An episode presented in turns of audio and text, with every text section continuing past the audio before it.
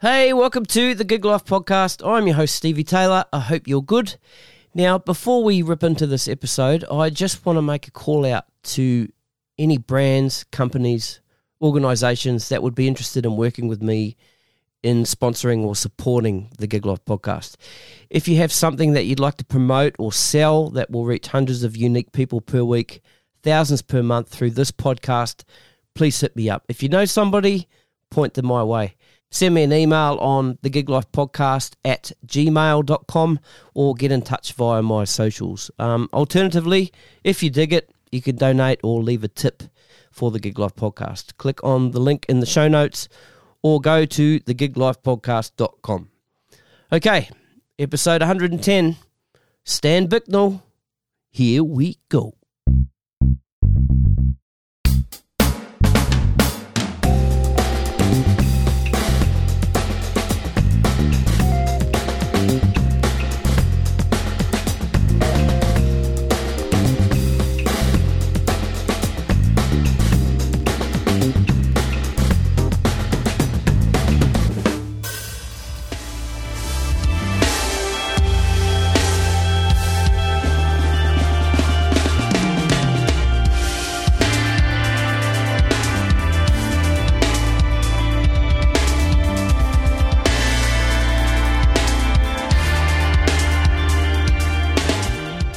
Guest today is Stan Bicknell.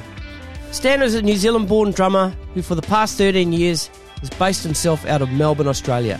In this time, he's toured and recorded with many artists locally and internationally, including 48 May, Miami Horror, Tonight Alive, Ecca Vandal, and Kimbra.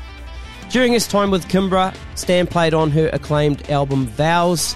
His Motown grooves can be heard on the track Cameo Lover, which won both an ARIA and APRA, as well as playing on her iconic Sing Sing sessions on YouTube, clocking up millions of views. Stan has a strong online presence, which in 2018 was noticed by Jared Falk, the owner and creator of Canadian based drum education platform Drumeo. Jared invited Stan on to Drumeo, where he spent two days performing and recording songs and courses based on his ability behind the kit and his unique single kick technique, which has taken the drumming community by storm. Stan is a frequent performer at drum festivals. Now based back in Papamoa, New Zealand, Stan is excited to be home. He's already been called in as a backup to New Zealand drum and bass juggernauts Shapeshifter, as well as kicking off a couple of new projects himself. Stan's a coffee nut, an incredibly gifted musician, and just a bloody nice guy. So, here he is, ladies and gentlemen. It's Mr. Stan Bicknell.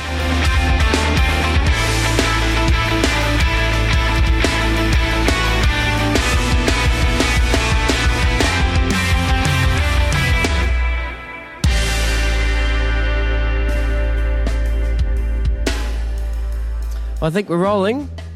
Stan Bicknell, welcome to the Gig Life podcast. Kia ora, bro. How you going? Yeah, good bro yourself.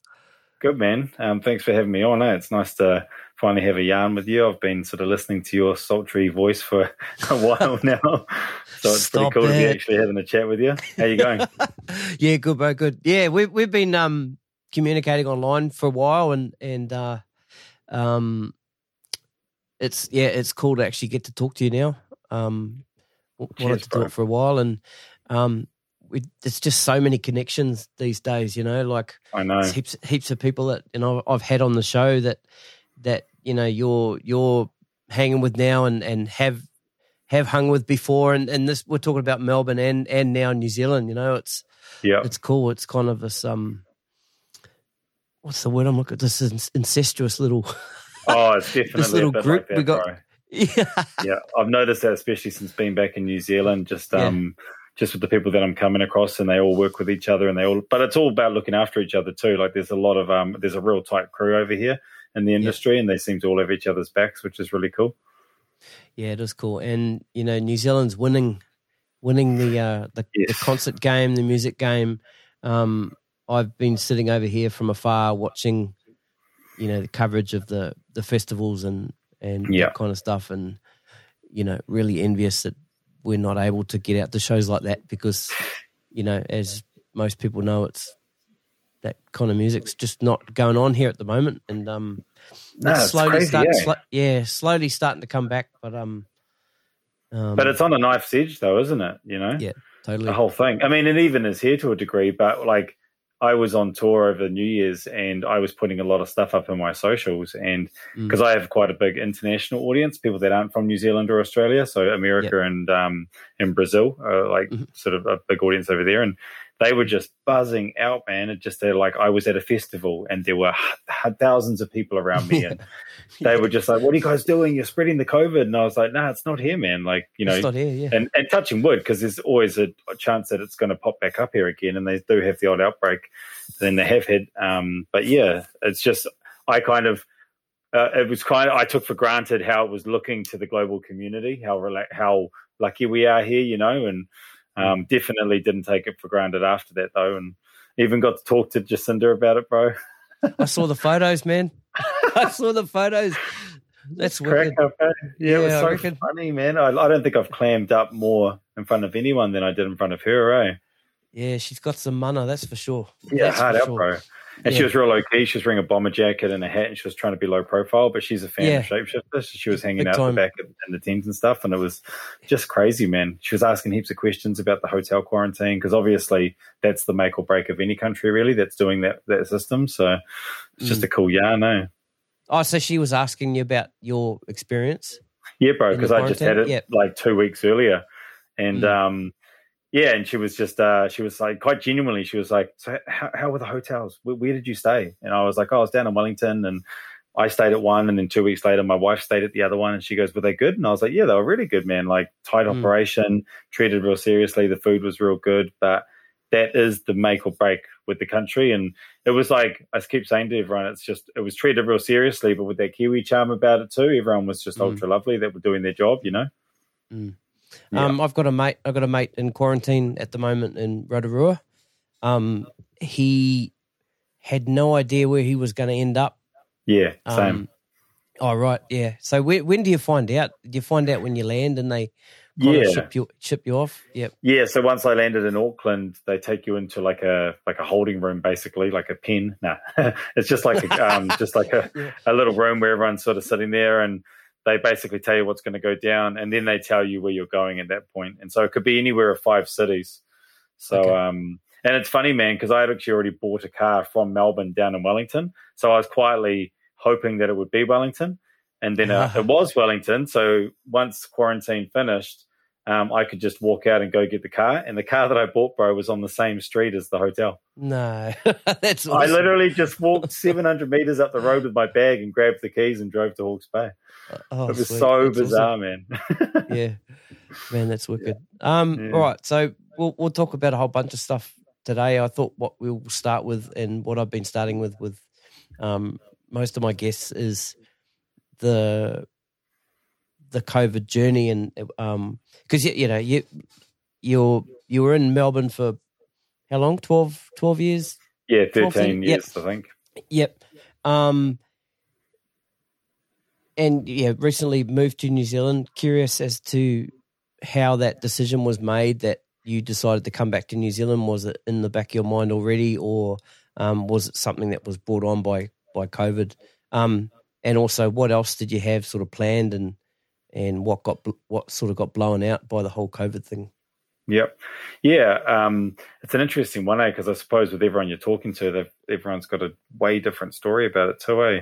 In my situation, it was um, my wife and I come back to New Zealand quite a lot, and we have done over the last 12 or 13 years, just family and all those reasons. So we would come back multiple times a year for weddings. I see funerals. your wife's your wife's Kiwi as well Yeah, she's from Wellington. From Wellington. So we we moved over together only after seeing each other for about a year, and so yeah, the bulk of our whole time has been in Melbourne, and um and yeah, so we had actually by January last year, just as COVID was sort of getting talked about globally, we had actually been in New Zealand for three weeks at my sister-in-law's wedding, and um so my my wife's sister's wedding, and we had decided that we were going to move back within twelve months, pop, around January um, this year. And so we we we went back to Melbourne with that sort of in our mind. And I own a coffee roastery, or I owned a coffee roastery over there. So the first thing for me was to sort of talk to my business partners about it and just say, look, this is what I want to do. And they're Kiwi boys as well, and they've always known that I had a big pull back to New Zealand because we have quite a big family back here, and I've got my son back here now as well, and um, and so they've known like uh, they they don't deal with that pull as much as what I always have. So it was just a matter of time for me. So I spoke to one of my business partners about it, and then COVID hit, and um, at that stage, bro, everything was just so up and down. I didn't even know if I was going to even have a business after this because I those remember how how shaky those first few months were, man. It just yeah. felt everything just felt so crazy and uncertain, eh? And it was it was yeah. it was like something out of a movie, you know. Totally. And we didn't know the intention of the government whether our business was considered essential straight away. So there was mm. a bit of uncertainty in that. And then um, we did so uh, after a few weeks um, rumble the uh, our roastery was able to stay open but a lot of the cafes that we service couldn't so yeah. just because of their circumstances whether they were a high foot thoroughfare area that just couldn't open or whatever so we basically we were able to stay open but we had to sort of um, pivot and turn the business model around so we basically printed out 2000 flyers and handed them around all of our local suburbs and just said that we would um, deliver coffee free um, so free delivery every day. And so what we lost in the cafe sales, we sort of picked up in the home consuming sales. So, you know, coffee's one of those things that everyone, well, people always find money for regardless. And it seems to get you through the good times and the bad times. It's so funny, it's funny that, isn't it?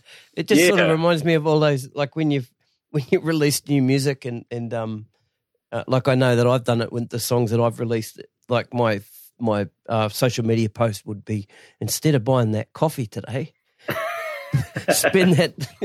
yeah, spin yeah, that, totally. Spin that yeah, two ninety nine and buy my song. You know. yeah, totally, bro. Yeah, and it's uh. funny because like people always find money for coffee. You know, whether it's yeah. at home or if it's out. So once we got the word out there, things actually stabilized relatively quick for us in terms of a business. So um, then it was just about maintaining and just getting through it. Um, luckily, Rumble sort of qualified for a few of the government assistance things as well, which helped. And um, and yeah, and so when it got to about August, maybe a little bit later than that, um, my wife and daughter were home. My wife's a freelance photographer. She could do a little bit of work from home. She couldn't go to any of the studios that she contracts for, though. She does quite um, quite big shoots for for some of the bigger studios there, and they were closed. And my daughter was at home because obviously homeschooling was the only option.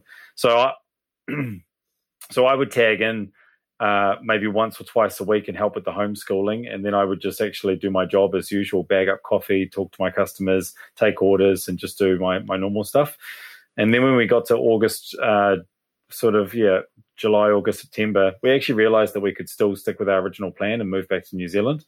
And so I then once again had the conversation with my business partners and just said, look, um, this is this is the time for us. And now that I know that Rumble's going to be okay, it's probably the right time I exit.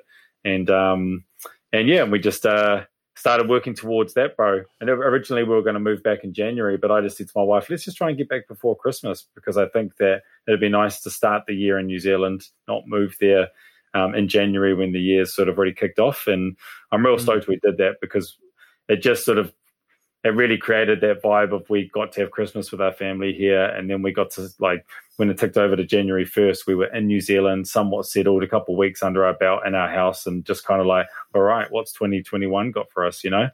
Mm. Um, and then obviously being here also meant that um, when I got the call to jump in with Shapeshifter, um, I could say yes to it because I was actually here. There are a few things that happened in December that wouldn't have happened, obviously, because um, I, I, we weren't originally going to be here then. So it's yeah. all sort of um, worked out quite well, really. Mm. Yeah. yeah. that's good.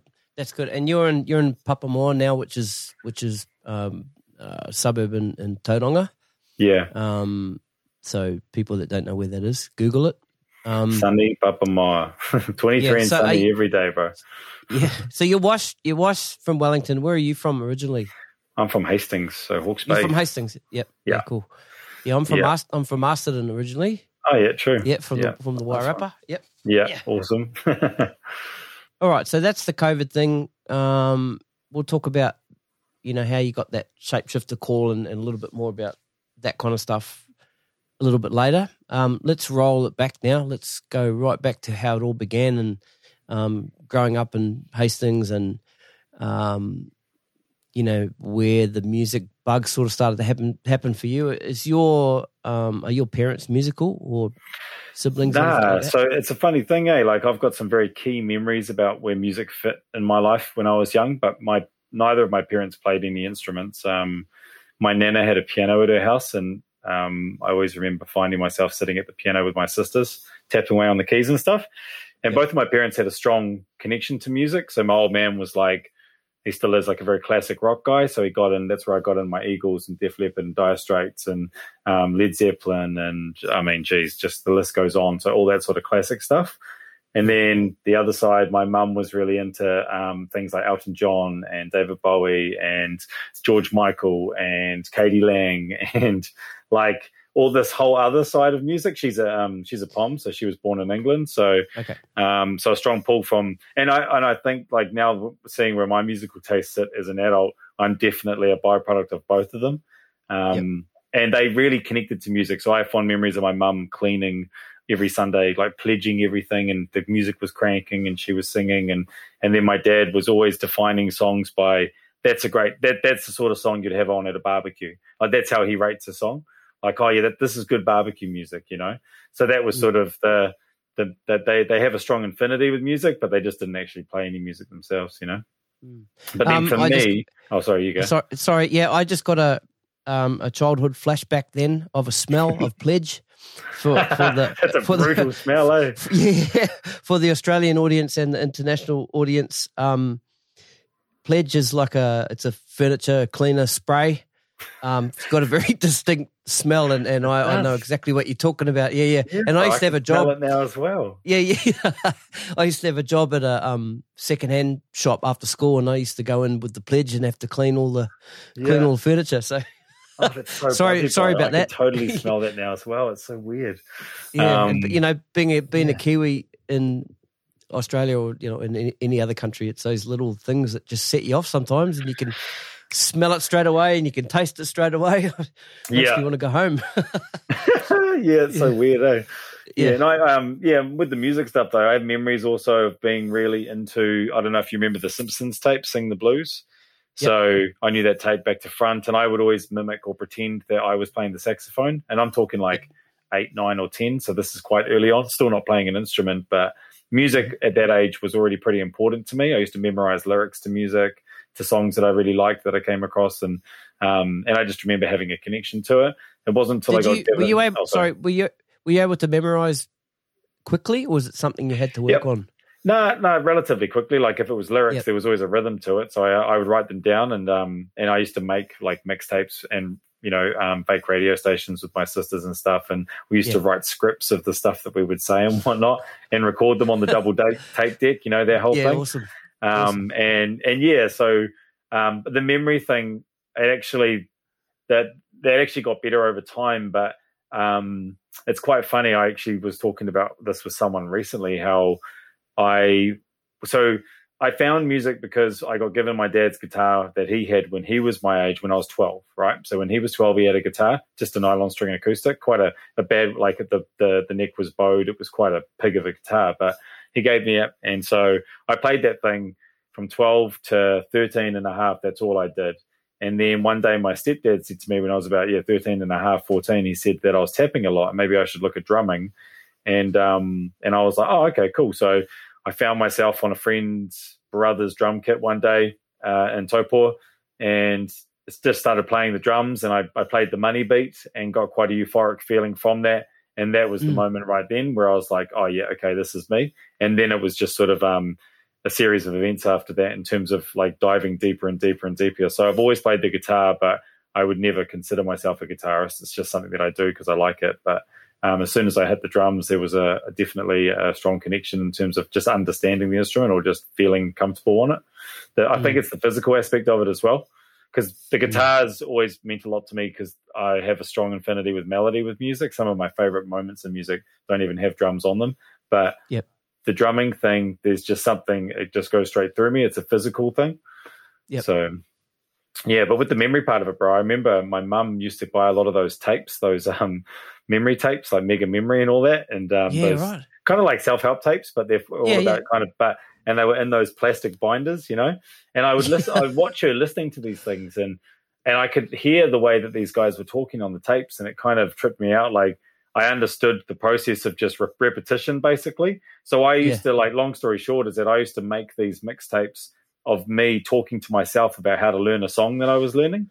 So I would like break down the verse and the chorus, and I would say in this section you're going to play the hi hats and the um, the snare and the kick drum, and then I would just play that little part of the song. And and I used to go to sleep to these tapes, bro. I used to make these little friggin' like tapes of. uh That sounds so strange. I wish I still had the tape. So you, so you, so, so you literally, you know, there's that saying, you know, you love the sound of your own voice. You literally, love, you literally yeah. love the sound of your own voice. Yeah, that puts you to sleep. That's awesome. Yeah, pretty nutty. But I actually think it really did help with my memory because I used to go to sleep to yeah. these tapes and then um, have the songs drilled into me that I was trying to learn at the time. And I've always learned by memory, so it's a chicken or egg thing. Did I have a good memory or did I get a good memory? I don't know. Yeah. Okay. But yeah, it's always served me pretty well. That's cool. Um, now, how was school life for you? Were you you? Um, I think sounds by you know by the way that you talk, you sounds like you're well educated. And did you do okay at school? Was it something you sort of? So that's a really good question, man. I've actually never talked about that, not publicly anyway. To be honest with you, bro, I um I left school uh, at 15. I didn't finish school C. Okay. Um, I left halfway through my school C year as soon as I found music, man, that was all I really cared about. And then with the music mm-hmm. came other things that interested me as well. And I, and science and English were not part of that. and um, yeah, right. And so halfway through fifth form, I left home and left school. And then I came back to Karamu High in Hastings at the end of fifth form and asked if I could sit my school C music exam. And they said yes, which now I wow. actually absolutely crazy. So it was the only exam I sat, bro. So I've got my school C music. I just thought mm-hmm. that was important. I went back, sat the exam, got it and um, and I just started working from from uh, from then onwards. Um, and so yeah, like I left school at at fifteen. So nah, education like it just once I found music, it just sort of never really worked with me. Sort of the way the school was structured and stuff, and I always backed myself in terms of being motivated enough to survive. And so I just got a job, and it's kind of weird when I look back on it. Um, the drums were the consistency. Like yep. I always found time for them, bro. Even when I was trying to like survive and live and flat and and all of that. But the drums were just always the consistency. And no matter what I was doing, I always called myself a drummer. If people asked what I did, I said I'm a drummer. But I was never getting paid cool. for it. But it was just always yeah, how I identified cool. to the world. it's so funny, eh? That's yeah. cool. Go, yeah. Going back to the school C thing, school C music was the only thing I passed as well. Oh, um, true. But I, I, I st- yeah, I stayed on till sixth form. Oh, yeah. Um, I failed school C maths two years in a row. Yeah. First year, 31%, second year, 11 Oh, bro. Yeah, so both good, both years uh, both both years don't even add up to a pass. So oh, that's amazing. So ma- maths has never been. It, it's funny though because I'm quite good at maths now because the job that I do now, I'm, I'm an electrical fitter. So oh, true. So there's lots of formulas and stuff. Yeah, that um, there's formulas and stuff that I had to learn. So my maths is is pretty good now, you know? That's so but, funny. Yeah. yeah. I honestly think a lot of it's to do with the structure, man. It's not that I'm not intellectual yeah. or don't think about things or don't go deep on stuff that I'm interested in. Just that yeah. format wasn't working for me at the time. And to be honest, like my, my living circumstances weren't ideal as well, hence me leaving home and stuff. And my parents were separated and stuff. So there's, you know, there's other parts to it as well. But just by and large, the school never felt like an anchor for me. It was just a music room, really. yep. Yep. Yeah. And just sort of going back to the um you know how I was saying that both years of you know maths I I I failed. I've always had a way of a different way, I suppose, a different logic of working out um, equations and stuff like that. So yeah, true.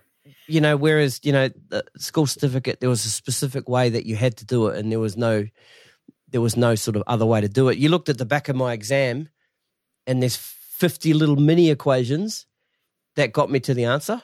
Yeah, right. But because yeah. you had to show the working that, that that they taught you, you know, that was your pass, and it never worked for me. But yeah, now I can funny. use I can I can use that logic and those ways of getting to the answer. You know, just takes a bit longer. Bro, I look at the way that um, the schooling system's teaching my daughter to break down equations now, and it makes no sense yep. to me because it's changed again. Yep, totally. Yeah, you totally. know.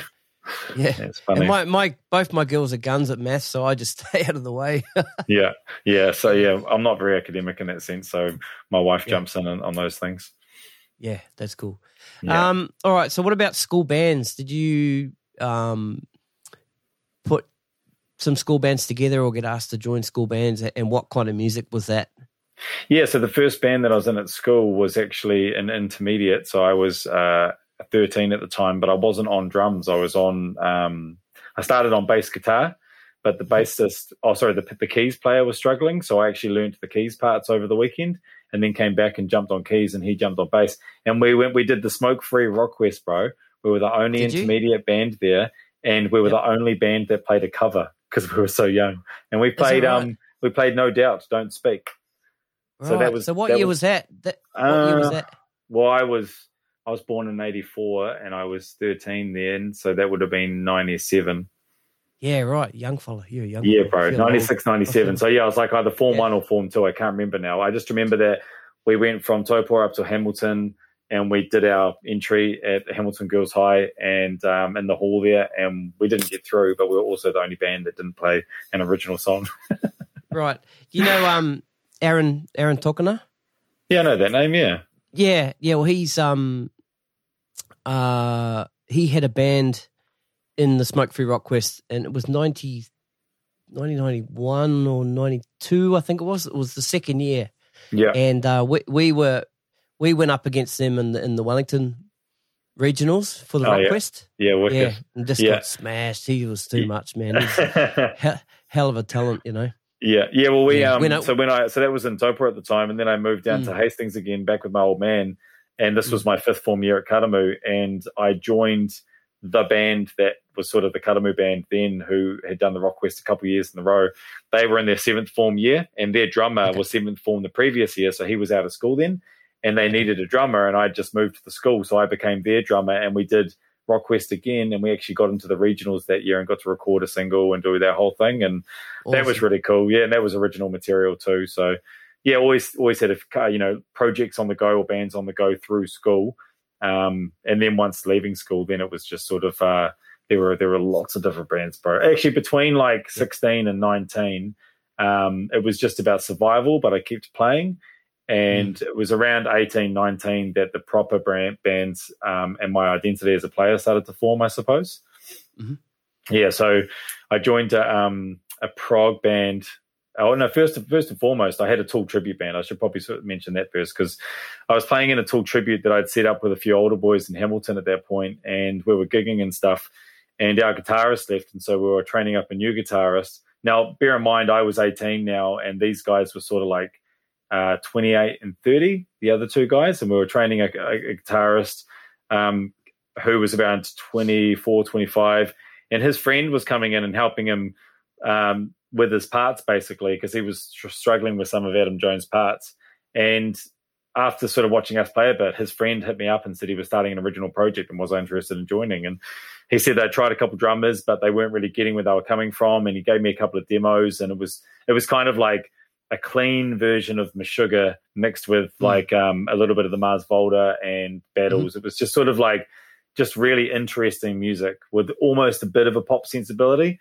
Um, we had a couple of jams and it really popped off for us. And so that was the start of the New Caledonia, which was my sort of um, instrumental band that I played in uh, from like 18 to 21. Um, recorded an album, did a few things, and uh, it was a, a, real fun band because it was the sort of band where we sort of all honed our chops in, I suppose. There were no rules in that band. Um, and that's sort of what led on to joining 48 May as well and that journey starting. Yep. Yeah. Now, let's go back to um, some of your early drumming influences. Who were the drummers that were? Uh, I mean, you, you, you, you spoke of um, Mars Volta and obviously Danny Carey, Tool, and that kind of stuff. But yeah. Um, who were some of the other?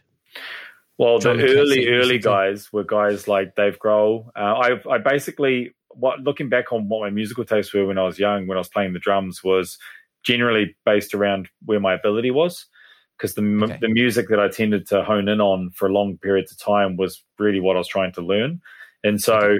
In the early days, it was things like Pearl Jam, um, so Dave Abbruzzese, like that that era and because I just yep. loved yeah his, his, that that era. I really loved his kit sound. Um, yeah, Dave Grohl as well, and then um, Bonzo was a big influence as well. Me and my friend used to work a lot on Led Zeppelin stuff, mm-hmm. um, and then I found like as I got older, um, things changed. So I actually was a bit of a product of that nu metal era. So obviously Rage Against the Machine before the nu metal thing. So Brad Wilk, but then going into guys like Abe Cunningham, John Otto, um, even David Silveria. So when he was, you know, the early stuff with Korn, all that mm. nu metal stuff where they basically got cranked snares and they're playing mm-hmm. in a heavy band, but they're almost playing like hip hop beats behind them. Yeah, yeah, yeah. They don't even really chop out. It's more just like laying down a fat pocket. And so yeah. I just killed my time just playing along to these albums over and over again, man. And they weren't, they were never like, like looking back on it, it wasn't until I started getting into Tool and sort of my later teens and bands like that where I started to grasp the concept of chops or fills and things like that because the guys prior weren't really doing that your Brad Wilks and your John Ottos and your David Silverias, and they weren't really chops guys. They were just fat pocket guys with a big cranked snare, you know. And that still is a real big foundation in my playing to this day, man. Like I still get on the kit and I can hear that influence coming out of me, and it's a great influence, you know. Yeah, um, I, I know what you mean by that because I've been watching some of your uh, YouTube clips, your your some of the covers, the play-alongs. Oh yeah, yeah, yeah, yeah, yeah. So it's it's certainly classic that stuff for sure. Yeah, totally. Yeah, and then like yeah. getting into the later teens, it was more guys like yeah. So I said the Mars Volta. Um, yeah. the, the chop side of playing started to sort of get into me a little bit more. Steve Smith, man, he was like when he was in Vital Tech Tones, that was yeah, a really big influence for me. Jeff Campitelli when he was playing with Joe Satriani, um, Steve Vai, like that whole shredder guitar thing was um, really big as well. So those sort of guys, a lot of those session players that were around at that time. I mean, that was when I was listening mm. to Mike Mangini for the first time, Thomas Lang back when he was with Sonor in my like mm. late teens, early twenties, all those sort of guys. That um Thomas Lang, that just reminds me like that Sonor his first instructional video. Yeah, that era. Uh, uh, yeah, that area era with the multiple pedals, multiple splashes, and just that uh, that I hadn't seen up to that point. I hadn't seen Independence played like that. I don't think anyone had, man. It was a real, like, that was a massive eye opener. It just took the world and, by storm, eh? And it was a different sound, too. He had a different sound. Yeah. He was doing that stuff to that different sound, you know. Different so part of the world, eh? They look at music different. But then also, For, um, his Sonor was just singing, man. Like, I almost, yeah. like, it was just such a, that was back when I was really into Sonor, too, because a lot of the guys I was listening to, so Tomas Haake, Steve Smith, um, Danny Carey, they were all Sonor guys as well. So okay. when he came along, I was like, whoa, just to see how far you could take the instrument, but also yeah. completely deflating as well because it was all, it was too far. exactly. Eh? yeah. And meanwhile, exactly. like I'm still just trying to like live, man, like, you know, hold a job and flat yeah. and trying to pay my bills. And, um, and it was around that time that I had my first child as well. So I had my son when I was 19 years old. And, yeah. um, and so, it's really funny looking back on it now how chaotic it kind of I, I, it looks if you were to look at it on paper. But at the time, it just felt like I love drums. I need to work to live. I love my son, um, and it's all fine. You know, we'll yeah. make it work. Okay, so let's talk about some of those jobs that you had then. Um, was coffee on the on the horizon at this stage, or was that something that you sort of grew into? Well, hospitality was. So my grandparents owned okay. um, Robert Harris and Taupo. So I started working oh, there when I was 11 years old. Uh, oh. So I would go there every Saturday and Sunday and work from 10 till 3, just clearing tables and doing the dishes and whatnot. And then when I left school, I actually started working at New World as a trolley boy. Got graduated to checkout and then got graduated to assistant freezer. This guy. Yeah, man. Yeah, the checkout was great, hey. and then they put me freezer, in the damn freezer, it. bro. Stop it yeah, but they upped my pay though. I think I remember, man. I was getting paid six dollars forty five at the time. I was sixteen years right. old at that point because I'd been there for a little bit. And yeah, I just remember, whoa, I'm on six dollars forty five an hour, and I'm I'm flatting and I'm doing it, man. I was sixteen. Yeah. Like my boy's yeah, yeah. sixteen now, and I'm like, Jesus, he can barely tie his shoelace, you know. yeah, you'll probably get. Were you getting paid like a fridge allowance, a cold allowance, or something? yeah, and I would get given um, the the boxes of frozen um, goods that had been dropped, and so it was great. Right. I had heaps of like Eskimo pies and all this sort of shit. Oh man. yeah. So yeah, I did that for a bit, and then when I moved to um, I mean, I moved up north to Hamilton. I actually ended up working at Nando's for a bit, man, and I even had to put oh, yeah. on the chicken suit for a brief period and hand out oh, flyers. Oh, like real humble beginnings, man.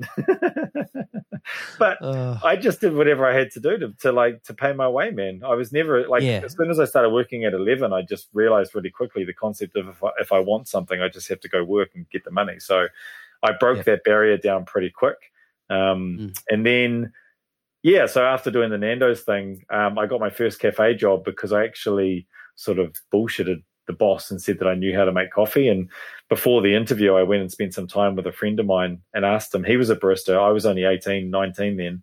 And I said, man, can you tell me some key words to say? Because I'm going to this interview. And he's like, oh, mm. double espresso and long macchiato and cafe latte. And I was like, okay, great. And then I went to this interview and just played ignorant. I was like, "Yeah, I haven't made coffee in a while. Um, you know, maybe you'll need to re-remind me and all this sort of stuff." And then yeah. found myself driving a Ford Transit around um, Hamilton with a coffee machine in the back, and I'd drive up to businesses and make them coffee. Right. So that was around yeah, like nineteen twenty at that point. Okay. Funny so, little gig that one. Yeah. Um. So how long did that continue, and and um, how far are we way? How far away are we from deciding that you're going to move to Australia, and how did that come about? So the way that that worked is that um, I was in Hamilton at that point, and I was working at a cafe actually as a barista, and I was um, I started off as the barista, ended up as um, I went to head barista, and then became the cafe manager in the pace of in the space of about six months. And during that period, the New Caledonia, my band, had finished our album. We had um, got three four star reviews in like New Zealand Musician, and then a couple of other local rags as well and we'd done a few gigs up and down the country. And like to be honest, for a prog band, like it was starting to get some pretty good traction. Like there was uh, like people were into it. I mean, you know, there were no ladies at our gigs, but there were a bunch of nerds that were loving it. So, you know, as long as there were people buying tickets, um, and yeah, then the boys got real hungry and they wanted to go to Melbourne and they and they wanted to do the Melbourne okay. thing. But at that point, my son was only about one and a half years old, and I just said to them that it was too young for me to leave him. I can't leave him at this age because his mum and I weren't together. We separated when he was four months old. Once we realized we were functioning parents in our own right, we, we separated because we knew that we weren't going to stay together and um, just sort of like basically shared responsibility at that point um, mm-hmm. and sort of treated him more like um, we're business partners. He's our little business. We don't always agree on how we want to run our business, but we always want the best for our business. Like that was sort of the motto from day one, really. Um, and so, yeah, I didn't want to leave him. So we ended up, they ended up still coming to Melbourne and uh, I stayed in Hamilton. And in a little while after that, 48 May came knocking on my door because their drummer had left. And so um, that that next year for me was basically jumping in with 48 May just as they had recorded their second album but hadn't started the tour cycle yet. And so I got to sort of jump in and um, they were with Warner's at the time, and it was sort of, I would say, at the height of their power almost, or whatever you want to call it. So there were, you know, like um, I did a couple of videos with them, and it was my first taste of like a big video shoot where there's a lot of people and a crew and food, and and then the gigs were sort of well organized and sort of. And I'd never seen that world before, and I was also playing to backing tracks as well, and it was a big role to stand in, uh, to step into in terms of um, doing the job, man. Because 48 May, as a contrast to my previous band, was about you're there to do a job. You're one of four people for an ultimate sound. It's not about you. I'm playing okay. the I'm playing the groove. I'm playing how it is. I remember going to my first um, audition with the band, and and I, I I jammed on the songs for about a week, and I'd added some stuff in, you know, some of my stuff, bringing in some of the New Caledonia in, and I went to the first jam, and Shannon Brown, awesome dude um, bass player, he um, we had played about three songs, and he stops and he goes, "Oh, bro, all that stuff that you're doing just sounds awesome, man." And I was like, "Oh, thanks, bro." And he's like, "But can you not do that?" And I was like, "Ah," and it was a real penny drop moment for me, man, because I was really yeah. young. They were a bit older than me too, and I was like, "Ah, yeah, true." It was like seriously, like everything made sense from that moment onwards. And so from that moment onwards, I just honored the parts and just did the gig, bro, as best as I could, you know.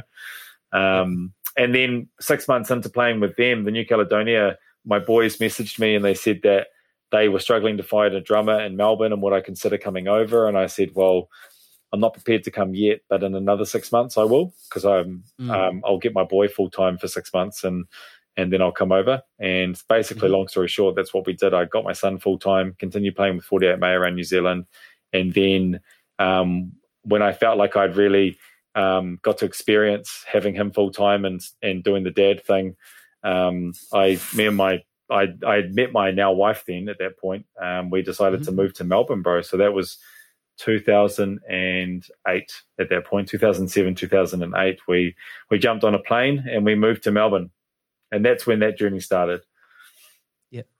Yeah. So straight off, straight off the plane, besides, um, hooking up with your boys to start playing, did you have any idea or any um, links to some jobs, um, baristas, something something like that, or any any sort of coffee house? Nah, so it's funny, eh? Like, yeah, we we met up with the boys um, that day, went and had a jam at the local rehearsal space, got on the beers that night, as Dan Andrews would say. It reconnected with everyone, sort of figured it all out. Um, sort of got on there because you've got to bear, bear in mind too, it had been nearly a year that we hadn't been together as well. So we're sort of all just getting back on the level musically and, as friends and stuff. And then the next over the next couple of days, I was helping the guitarist put up posters. He used to put up gig posters around cafes, and his partner, his um, poster partner, wasn't working, uh, was away or something. So I was filling in just for a cashy, and we went into a cafe in the city, and I overheard the barista talking to someone saying that they needed a barista. And I actually hadn't intended on doing coffee in Melbourne. I sort of thought that I might get into bar work or something. I remember mm-hmm. thinking I was going to get into bar work, which is crazy to think now. But I ended up leaving with my mate, and then I went back two hours later because I kind of I I saw it as being like quite fortuitous that I overheard that conversation, and so I just went back and introduced myself and said, "Hey, I'm fresh off the boat. I make coffee. I'm looking for a job. Um, I, you know, I overheard you before." And a guy popped up from behind the counter and he said, Hey, man, my name's Gabe. And um, we sat down, did an interview there, and I started two days later. And I worked for that guy for three and a half years, bro. And then he became my business partner in my first cafe. Right. Very good. Yeah. So that's funny. The guys that I met in that first week, one of them I've owned two businesses with, and the other one, they were both my bosses, I owned one business with. So it's pretty much laid out the next 12 years in terms of my career and a lot of big things that happened in my life were from the decisions I made in those first two or three days. Mm. Yeah, it's really wow. weird like it's that, cool. eh? Yeah, it is. It's funny. Yeah. Um, and that's just, that's the coffee side of it. But then obviously the music yeah. stuff as well. Yep. Okay. So, um, your band, back to that. Yeah, so um, Melbourne has start... this tendency to eat up bands that come to try and make it in Melbourne. okay, we weren't the first right. New Zealand band to meet its demise, you know, and so it only yeah. took about six months for us to realize one. Musically, we'd actually all, I kind of thought that we were coming into where we left off because that's where my head was. But musically, yeah, gotcha. the boys had been spending all this time together and they had, they kind of wanted to sort of go in this different direction and we were trying to make it work, but it really just wasn't. And it was slowly turning into arguments. Now, like at that point, um, a friend of ours, a mutual friend of ours, Kimbra, had just been flown over because she had just got her, um, what is it called, development deal. And mm-hmm. so she was coming to a couple of the shows that we were still doing at that point, and she had been she had been there for a little a little while at that point, and they had her up in like her development deal.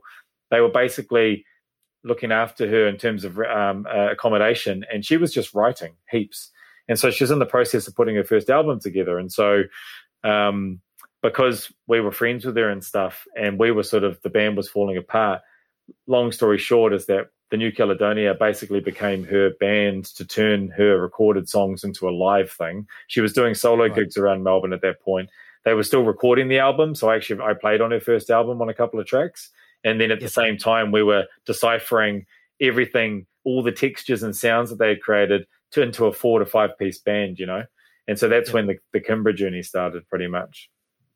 Right. So how far into that did the Sing Sing sessions start to happen? Because that that session turned up to many, many, many views on YouTube and, and you know, people starting to see your face a little bit and yeah and also she was also starting to get the traction as well which yeah it's cool man cool. those those because those sing sing sessions are just awesome to look back on eh? i'm so stoked that i was able to be a part of those because at the time I suppose YouTube was still it was still growing. You know, it was everyone uses it for yeah. that now, but I back in they were using it for what's called an EPK, so an electronic press kit. Now you would just do it right. just to put a video online, but they were using them as part of Kimbra's her management company were using them as part of her, um, you know, her CV, I suppose, or what she can do. Yeah, like a talent reel, I suppose. Mm.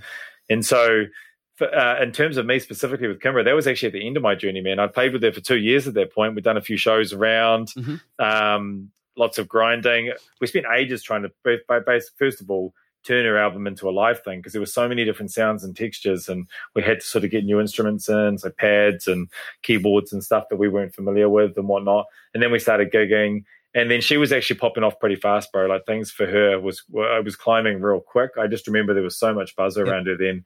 She was I was also playing with this band called Miami Horror, a dance band over there, and she had like done a spot vocal with them.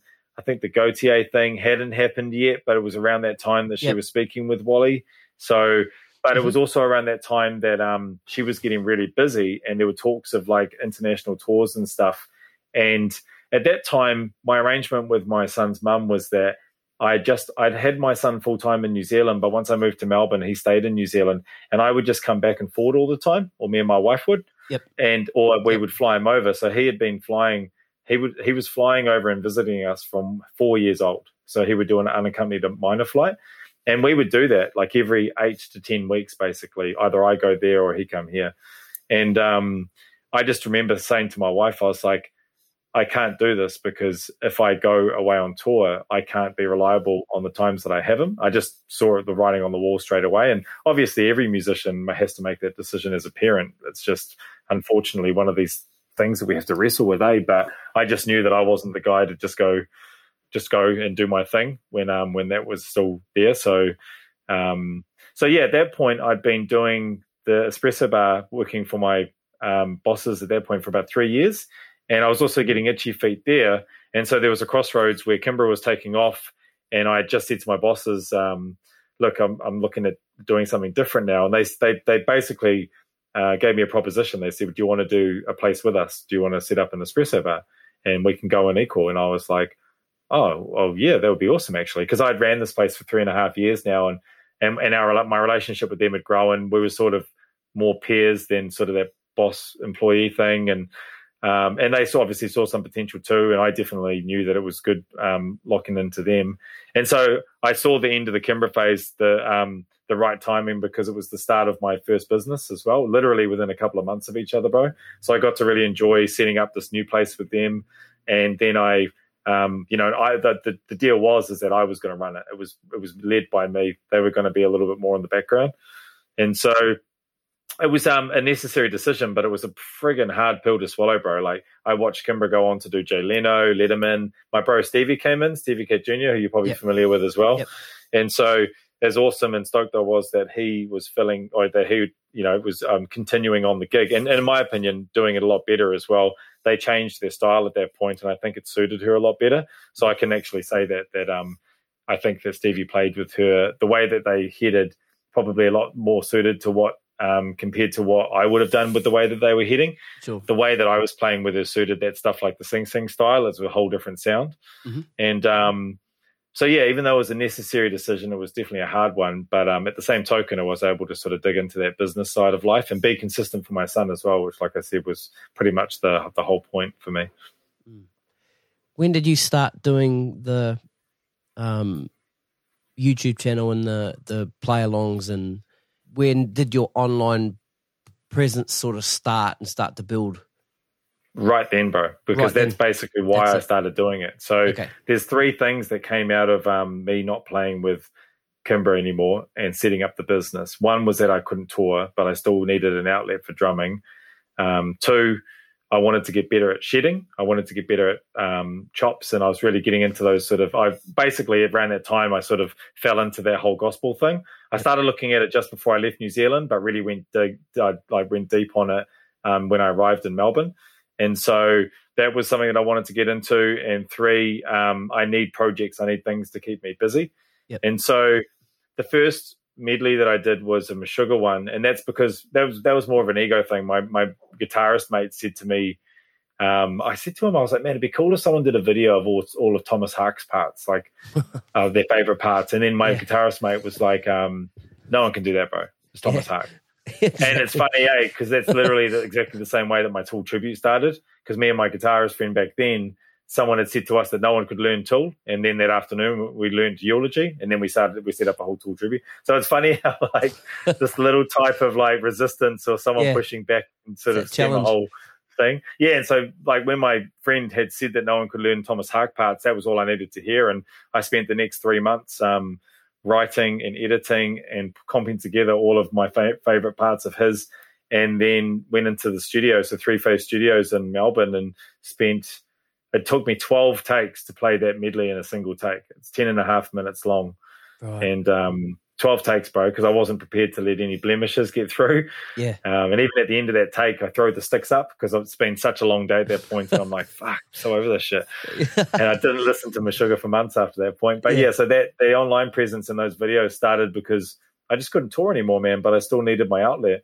And then at the same token, I set up Drummers Summit Melbourne as well. And that was just yeah. an outlet for me to um, basically have a platform to, one, create a community because I like being around drummers and being like part of um, that conversation with drummers. And then two, I just wanted to steal everyone's chops. and who, like, who was some... bro, I was googling Melbourne drummers and I yeah. was finding names and I was sending them messages and I was like, "Hey man, I've got this thing called DSM going," and it was nothing at that point. I was like, "Do you want to come down and have a shed?" And I would play instrumental tracks in the room, just R and B stuff, and then yep. just trade fours, which is what I was just copying from the gospel guys. Yep. And who who were some of those cats that were um, on that well, drum summit? So first and foremost, when Stevie was um, not touring, um, he would come and do it with him with me because he and I um, were deep into the gospel thing. Man, I showed him that Aaron Spears Usher clip. That was the first gospel clip that he ever saw, and he and right. I were just like deep after that. We're sending each other videos and bro, have you seen this triplet fill and all this sort of stuff, and just being nerds. And so yeah most of the sheds that I did, Stevie would come along if he was local. But then it was guys like Troy Wright, so you know up yep. in Brisbane. Yep. Oh, sorry, up in the Goldies. Um, who else? Uh, and he, he would have been oh, playing with. Mate. He would have been playing with Plini at that stage, or or it was, it was just before the Plini thing. Just, it was when yeah. he had been asked to join Animals as leaders. Oh right, I didn't you know, know about that. that. I didn't know that. No. Yeah, bro. Yeah, Troy wow. got offered the gig before Matt Garstka. Is that right? Yeah, wow. and but he had visa issues. Oh no way! Yeah, bro. Yeah. So that was around that time, and then he went on to do the Plini thing anyway. And now he's set up yep. Troy's awesome, spectacular drum school. Yep. So he's crushing it. yeah, yeah, yeah. Um, and then yeah, other guys like Dan Mayo, who now plays with Ecca Vandal, who's someone yep. who I found actually. I um, yeah, at, this is before I was even playing with Ecca, but I found him online, got him to come in. Um, Rob, Rob Brenz, Ben Ellingworth, Dan Kirby. Yep. Um, yeah, all the bros, man. Like yeah. anyone, eh? It was funny. Yeah. I was just Googling names of drummers and just saying, come and shed with me. Yeah. And so I do it every Sunday. I got a discount through the rehearsal space. Um, I, I, asked everyone put in a ten dollar koha, and we just give that back to the, three phase. Um, I set up a drum community where I was taking photos of everyone's drum kits and introducing them through the socials. The drummers, I was so use, every drummer that came through, I would basically profile them, oh, take cool. photos, videos, and then I would share that content throughout the week until the next shed. And I, I just did my best to try and build up the, the profile and share the content and boost the drummers as much as possible. Mm-hmm. I very rarely showed myself on it. I didn't even really um, sort of even like when I would say who's shedding this week, I'd sort of either not put my name on or I'd put it on the bottom of the rung or something. Obviously, people knew it was me, but I was really trying to not make it about me. I was trying to make it more about the community. Yep. But like I say, it was just an outlet, much like the um, the YouTube videos. It was just an outlet for me to stay busy, bro, and keep pushing the craft. You know, while I was being responsible parent. yeah, that's really cool. Um, all right, man. So your profile starting to build were you? I mean, obviously, you're aware of your. The world is aware of your um, amazing right foot. Um, I think most drummers uh, will probably know about that, and that's certainly your. Um, I'm not going to say claim to fame because that's that's a bit of a wanky sort of saying. I don't like saying that because I can't think of something else. um, that's fine. Yeah. So, um, how were you starting to cope with all that attention that's starting to to come your way with with that kind of stuff. Because it was quite a rapid build wasn't it? Yeah it was. And so like at that time when i was still gigging and doing the um so with the kimbra and the um miami horror and the gigs and stuff the profile as a like a semi-professional drummer was starting to build. So i was starting to experience that. So endorsements and things like that. Yeah. But it's still just on that sort of touring and gigging level you know? Yep. Um, and then when uh, I started playing with Ecca Vandal, played with her, basically same deal. She had a bunch of songs. She needed to put a band together. I was sort of becoming the setup guy. Yep, yep. Did the same thing for Miami Horror as well. And Um, just when things get too big, I sort of got to bail. So same thing with Ecca. Played with her for two years. She was going really well. Had some cool stuff with her man. Went to Canada. Um, did uh yeah, just um a bunch of great things. Went around Australia a bunch of times mm. and opened up for Prodigy um at, at, the what is it? Um the the big the big top? Is that what it is in Sydney? The the by the bridge. Oh Luna Park Luna Park there? Luna Park? Yeah Luna, yeah. Yeah, Luna Park. Yeah, that's the one. Yep. Um, so yeah, got to do some cool stuff with her, and then once again was just realizing that she was getting too busy, and my daughter was quite young then, and she was just getting a bit sad every time I got on the plane on a Friday afternoon yeah. to go to Canberra or whatever, and mm. it was a bit rough. So once again, decided to sort of stop doing the gigging thing and whatnot, and then um, started posting.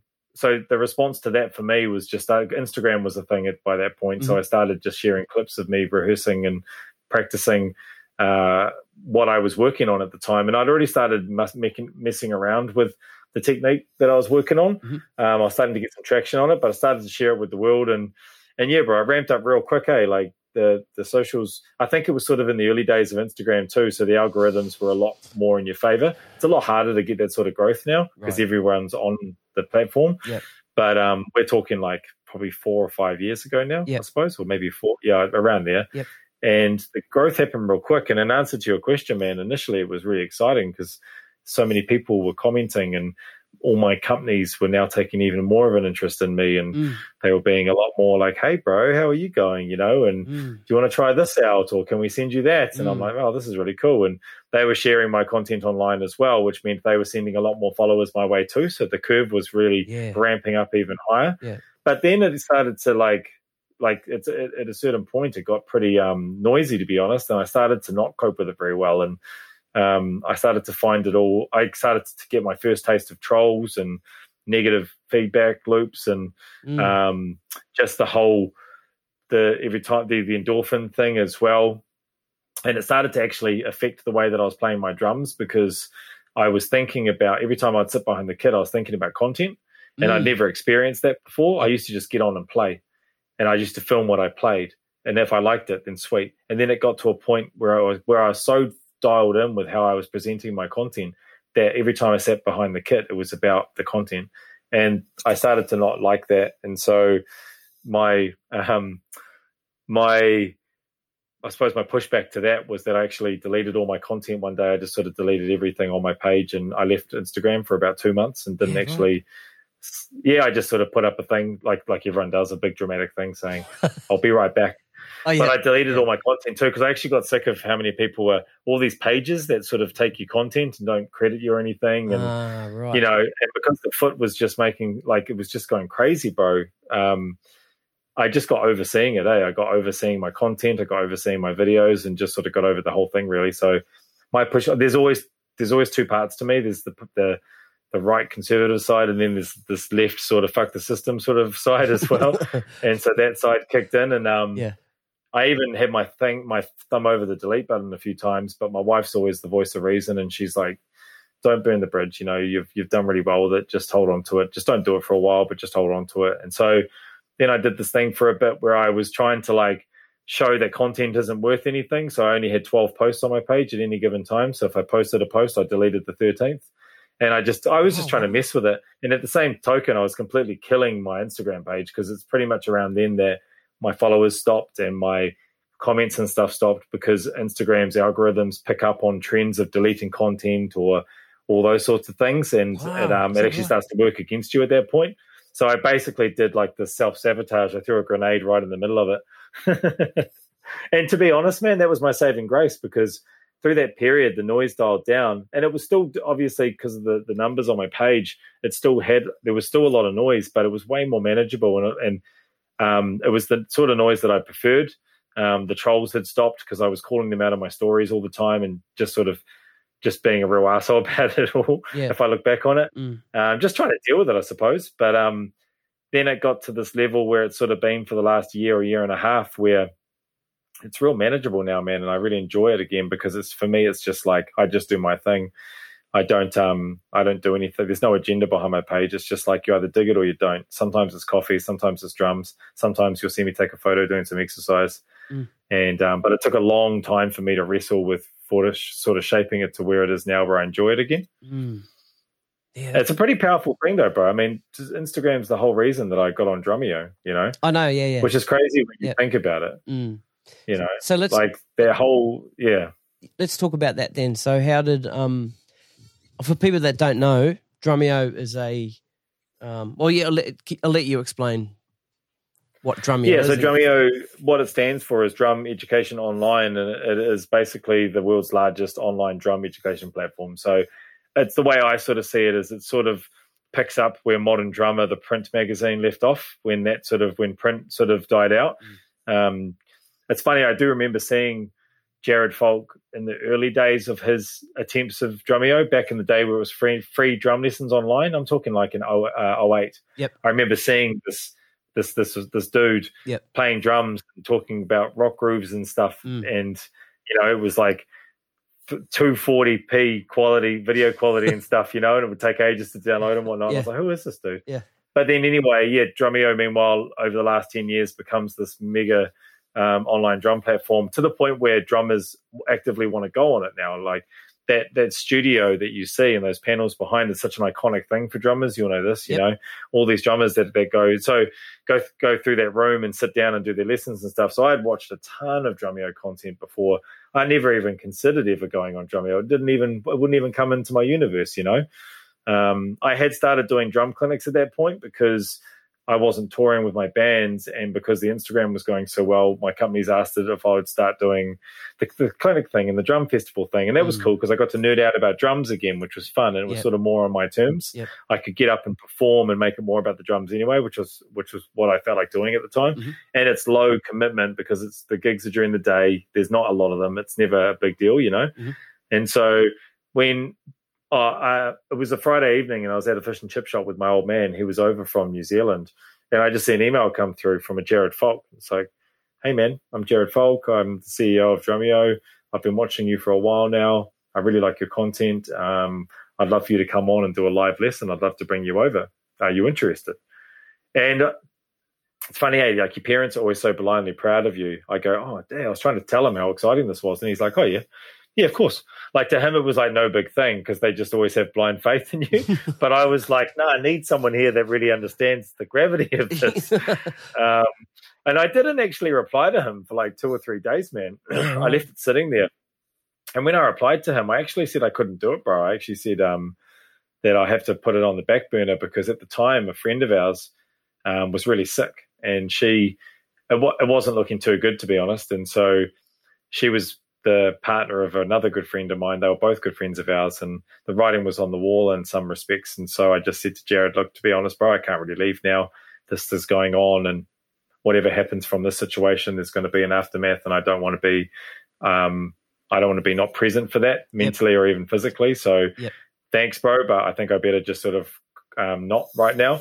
And to be honest, it was about a good year before I actually had a conversation with Jared again. I think I was going for a run one day, and this thing, this this this this um, friend of mine and, and her partner and stuff, this situation had happened, and the, the, the events had played out, and it sort of had, had died down by that point. And I was going for a run that day, and I I got to like 15 or 20 Ks or something. I was doing big long runs at that time and the endorphins kicked in and this question just hit me out. It's like, why didn't I do Drumeo? Just mm. hit me, bro. Like big, bold letters just smacked me in the face. Like, why the hell didn't you do Drumeo?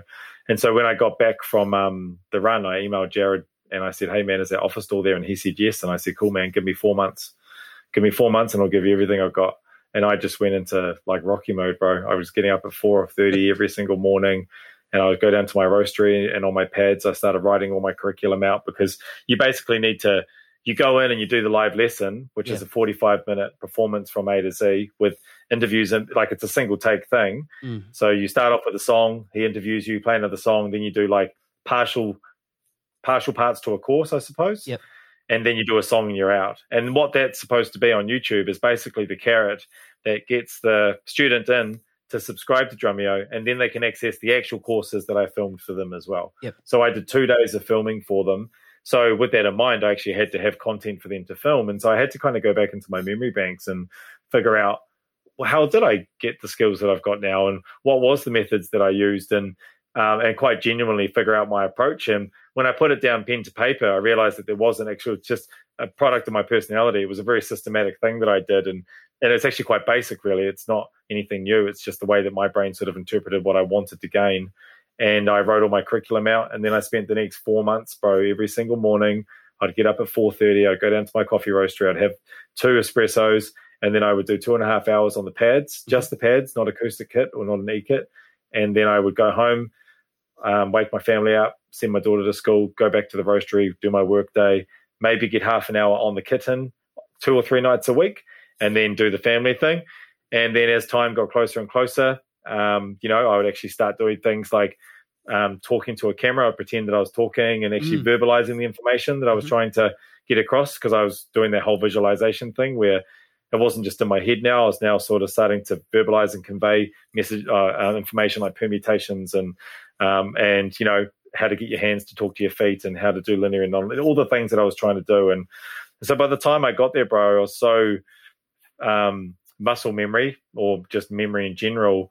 I was just banking on the fact that if everything turned to shit because the environment is so foreign to me, sitting in a studio, five HD cameras on you in the Drumeo studio, and you can feel the energy in there. Mm. I'm also just off a plane, jet lag, 13 mm. hour flight. Mm. I was just banking on the fact that the muscle memory for all that work that I'd done would still be there. And um, and ultimately it did, man. So the live lesson went like that. I did everything I wanted to be able to do. I was running on about two hours sleep because I had real bad jet lag. Um, they were the loveliest crew in the world, man. There's a team of about 40 people at Drumeo, full time workers. Okay. Uh, it's a real powerhouse like that. That their whole operation is real awesome. Mm. They look after the artists really well, so they flew me and my family out. We stayed there for two nights in Vancouver, and then we basically that was the first two nights of what turned into a three and a half week trip for me and my family down the west coast of the US. Okay and it was an amazing experience, bro. Just um, it's still quite surreal to be honest to, to think about it. Um, it was a couple of years ago now, and sometimes people tag me in the content still, and mm. I'll get emails about it and stuff, and it's just like fuck. I'm just so grateful for the experience, man, and also the grind that I put in for it. Like that was a real um, woodshedding period for me in terms of how to deliver information and speak and convey the ideas that I have as a player and stuff, and mm. feel confident in the delivery of that. You know. Yeah. yeah and and yeah, and that stuff's still popping up all the time. It, it still it still yeah. pops up, and it, it, always will. And and um, I think there was something that popped up not too long ago, and it was was something on your foot. And I think I was one of those people that yeah. tagged you. uh, yeah, I get those. Yeah, they, and Drumeo keep recycling the content, which is cool. That's and great. Yeah. It's t- it's funny, man. I look back on it now already. Like some of it's a little bit naff the way that I talk and stuff, but uh, ultimately, I'm really proud of it, bro. And that's the main thing. I just wanted to be proud of it, you know. Yeah, um, yeah. You've you know you've done some other um, uh, clinics and um, like drummer weekends and that kind of thing. How how have you dealt with that pressure? Because you know as you know as well as drummers being peers and you know there's a whole bunch that really dig it. Um, us drummers can be wankers too and assholes and really judgmental and it's like any any uh any one sort of group of musicians all together you're always going to get those um people out there that think they can do it better and and we'll let you know and that kind of thing. So how did you deal with that yeah. with that pressure of you know sort of playing live to a room full of drummers?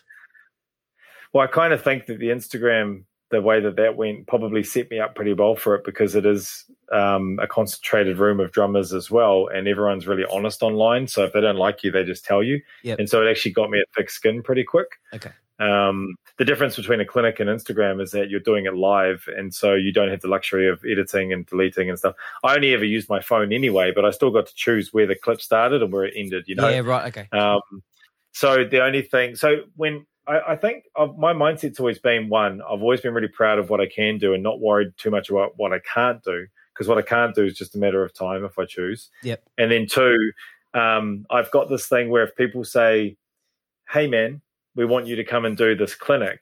You're going to be in between Dom Famularo and Benny Greb. Could you do a 45 minute workshop performance? If they are asking me that, they obviously believe I can do it. Yeah. So then all I have to do is put the work in. So imposter syndrome and all these things always happen, man, because it's just the nature of the beast when you're a creative. Yep. But the whole point of getting better is through the path of doubting yourself, you know? Yep. Um, and so I but I've done it. I've done enough things in my life to know now that when I commit to something, I just know that I'm going to finish it. Rain, um, hail or shine, like I will just do it.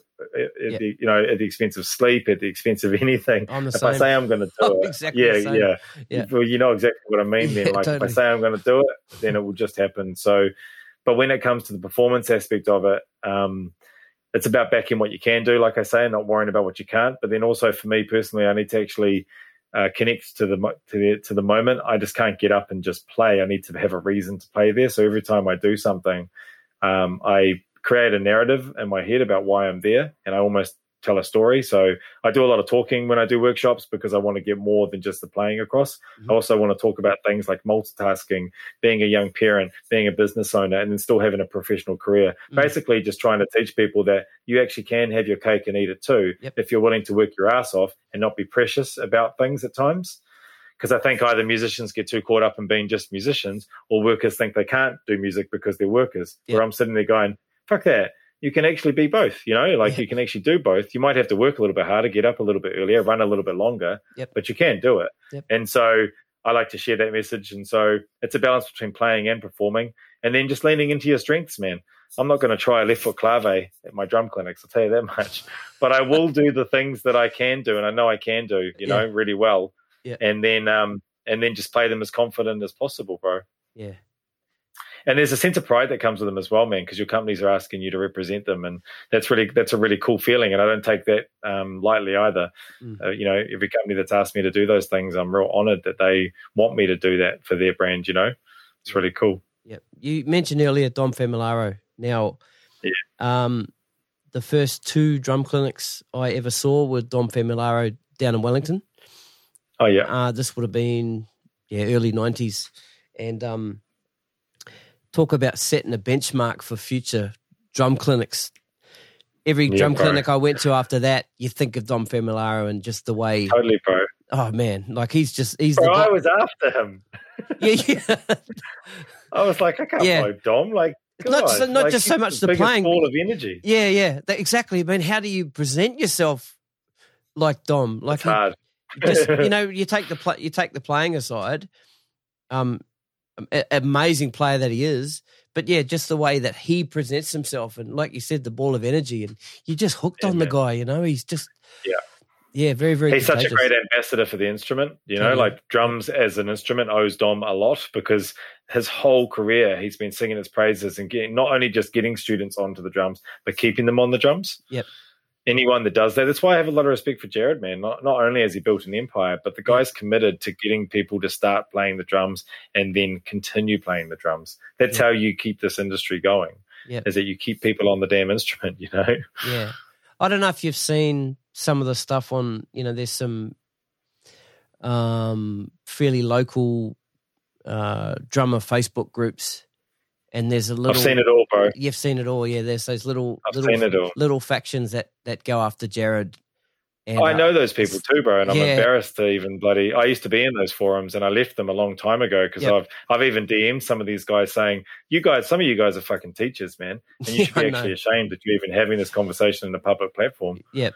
I Yep. think it's fucking. I think, yeah, I've got no time for it, bro. Yeah, I don't agree have any time for like troll pages. I don't. I mean, there's always it's always cool to have a good laugh. Yep. But that's always fine. But to be to, to do those sorts of things, which uh, we don't even have to go into, into details No. on it. But yeah, I'm very aware of it. But Yep. I'm not down with it, bro. And I've actually, like I say, I've, I've hit up a couple of people about it too. Yep. Yeah. I mean, people bag out Casey Cooper, right? Casey Cooper, the Pearl drummer. Yep. Whereas, like, and so you'll even hear drummers or quite um, uh, established professional drummers who will even call this kid out, right? And I'm sitting there going, guess what? When my son was 13 years old, guess who was inspiring him to play the drums? That kid that was on that massive Pearl kit who had spinning friggin' drumsticks, who was playing rad cover songs. Yeah, It wasn't you, bro, that was sitting there saying that, like, sit on your pad for the first three years and you're not holding the stick properly and all this sort of shit. It was the guy, it was the kid. Like, you cannot begrudge someone who inspires someone else. That that mission accomplished, bro. You know. totally. So I don't have any. Um, uh, yeah, I- I've got a real strong feeling about those things and no ill will to any of those those cats. You know. Yeah, that's cool, man. Yeah. That's good. Um, so you're you're completely self taught. Yeah. Um, but you also got uh, well, I don't know how many lessons you got with um, Darren Ferrugia down in Melbourne. Yeah, yeah, bro. Yeah. I got two. Oh, cool. It was awesome. Yeah, man. What a guy, eh? Yeah. What a guy. Yeah, he's a dude, man. Yeah, yeah we've crossed paths over the years just through the scene and stuff. And yep. um, it was actually at one of the drum festivals where I wanted to get a lesson with a drummer named shit Andy Gander. Yep. I yep. saw Andy Gander play at the last festival I did, and I'd never seen a player like that. And I like not in Australia. I didn't even know because man, he was basically I was sitting there going, shit, he'd give Vinny a run for his money, man. Yeah, I hadn't guy. seen a player like Andy. Yeah, he's before. that guy. Yeah, yeah.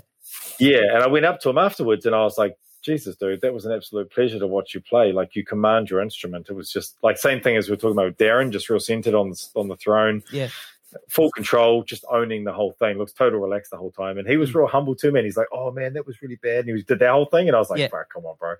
and I said to him, I was like, "I'd love to get some lessons from you, man." And he goes, "Oh yeah, cool. Well, I'm based in Hong Kong. Um, when I'm back next, we can do some lessons." And I said, "Great." Yep. And we kept in touch, but um, long story short is he got sick over there and he couldn't come over for the trip that we had scheduled a lesson mm. on. And I said, Oh, could you recommend someone? He said, Yeah, man, go to Darren. And I yep. was like, Great. So I just took his advice and I messaged Darren saying, Darren, because Darren and I had actually met in passing at that same festival. Yep. Um, Darren wasn't playing; he was just um, out the back. I think he was catching up with Andy, to be honest. Mm. And I had said Andy had recommended you, and um, would you uh, are you available for lessons? And he was like, oh, he did that whole thing, like, oh, I don't know what I can teach you, and blah blah blah. And I was like, oh, don't give me that, man. Like I'm, you know, I, like I basically went to him because I wanted to tidy up my hands, pretty much there was no real pressing issue. I just wanted to get more out of my hands. I wanted to get because I'm self-taught. Uh, it's not so much that I know there is bad habits in there, but it was more like I don't know how I can make myself better without talking to someone yeah. um, who is better. You know, it's that whole thing. And so um, I talked to Brody Simpson about some of this stuff as well. And um, yeah, went and sat down with Darren. And I was kind of like hoping that Darren would become over time a bit of a mentor for me. And, mm. and, it was cool because he was down with that. And it was heading that way by the second lesson. But then just after that, the COVID thing happened, bro. And then I decided to move back to New Zealand anyway. Yeah. But what I was wanting from that, that, um, those lessons with Darren, he totally gave me. And I know that it would have become a lot more too in time because I was at that point in my playing where I was really happy to sort of give myself over to someone, I suppose. Yeah. Which took a long time for me to be okay with. yeah, right. yeah. And I just wanted to sort of get someone else's opinion on my playing. None of that blow ass shit, just more like yep. just straight up, man. Just just just like help me, you know, help mm. me as a person, mm. you know. Mm. And he was really like that, so it was great. He's a great player, man. He is, he sure is. Talking about your right foot, I remember seeing some videos. Um, you were playing some you were playing pearl drums at that stage and you were you were using Pearl Eliminator pedals, and the Pearl mm. Elimina- Eliminator pedals have that removable plate. You know, with the yep. yep. Your father made up some custom plates, didn't he, for those pedals? Yeah, because yeah. I, I mean, the Eliminator. I got my first Eliminator when I was 19 years old, the first year that they released them. So it's forever been one of my favorites. Yep. I mean, I just just as a tangent, my top three are the Eliminator, the JoJo pedal, so the Sonor JoJo, yep. and um, and now the FP9 as well with with Yamaha. So yep. that that red line has been in my, oh sorry, the Eliminator has been in my my drumming career most of it, to be honest. And mm-hmm. the problem is, is that I always found the grips to be a little bit intrusive, and so I would take them out a lot. Yep. But when I would take them out, grips would get in the holes because yep. there's a little bit of a gap between the plate and the base, right. and uh, or the footboard, and so I was telling my dad this, and he's like, "Oh, I'll just make you a plate. Just tell me the the because my dad's an engineer in Hastings, and he's yeah. like, I'll just make you a plate." And I was like, "Oh, cool." So he made me two, and he put the rumble gloves on. He laser etched the rumble gloves on one, and then he got my name Stan laser etched on the other one. And I was like, "Oh, that's cool." And I used them at that drum festival, yeah. the Sydney one. That was yeah. the first time I used them. Yeah. Um, and I put up a post about them, just saying, "Oh, sweet, my old man made me these. I've been wanting these for a while now. Love the pedal." can do without the grips. This is perfect. And um, and bro, I just got inundated for requests for these damn plates, hey. Yeah, yeah. And so I said, like, bro, I reckon I got in that first day, two hundred messages about those plates. Yeah, like no shit. Yeah. And I um, and I wrote him. Oh, so everyone was like, oh, where can I buy these? Where can I buy these? Can I get them? Blah blah blah. And so I messaged my old man and I said, hey, can I get some more of those plates made? And he's like, yeah, how many? And I was like, I don't know. I reckon like 200. and he's like, oh, shit, okay, sweet. And so yeah, he he got them made, and because he's an engineer, he got a good price. And Yeah. um, I actually don't even think he even go, he even charged me in the end. But he sent the plates over. He'd bored out the holes, so the screw was flush to the to the plate, and he'd um smoothed the edges out as well. As well, so they Mm. they're as legit as they could be for a third party um, addition to the pedal. And then yeah, I just put a post up, and one by one, bro, I sold them all. That's great, man. Yeah, it was great. I sold like heaps to people, heaps in the US, a few in Australia, lots in the UK as well. Um, I've still got a couple as well. I've got maybe three or four left that because I'm never going to get them made again. People have asked me for the schematics since, man, like the actual um, the CAD, and I'm like, nah, I'm Yeah, nah, man.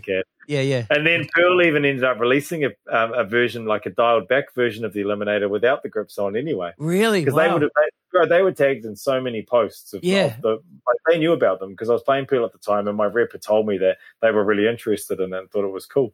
wow. So there you go. that's really Funny, cool. eh? Yeah, that's awesome. That's awesome. Yeah, that's why I kept them too because this they that like that was a little cool little piece of time as well, a little period, little hustle, you know. Yeah, that was cool. I remember following that that sort of because, like I said, I was at that um, Sydney thing, and you, you were talking about them, and then I did see those videos come up, and could see people Yeah. asking for them. Yeah, it was really cool. That's why I Yeah, mentioned it. yeah. yeah, Hard out, bro. yeah, man. Um, you know, another thing I used to like watching. Um, you would set up in the Rumble Coffee building, and you you know you Mhm. could see the sacks of coffee around the place, but just the sound of that room. I Just know the, the reverb. it was awesome, eh? And that was off your, still off your iPhone, eh?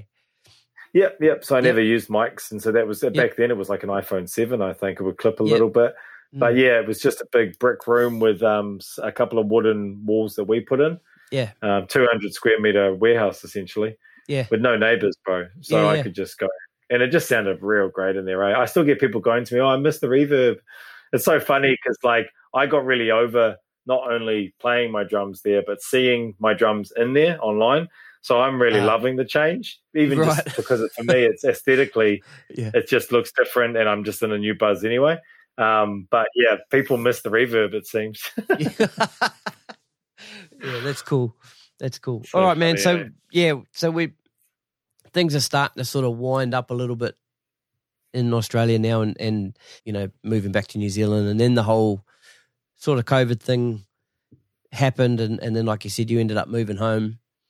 Um, yeah, let's talk about the call from from Shapeshifter because you hadn't you hadn't Yeah. been you hadn't been in town very long. You don't you'd only just kind of just got back. Um, how did yeah. that how did that come about? And um, yeah, just just mention that first, and then I've got some other questions.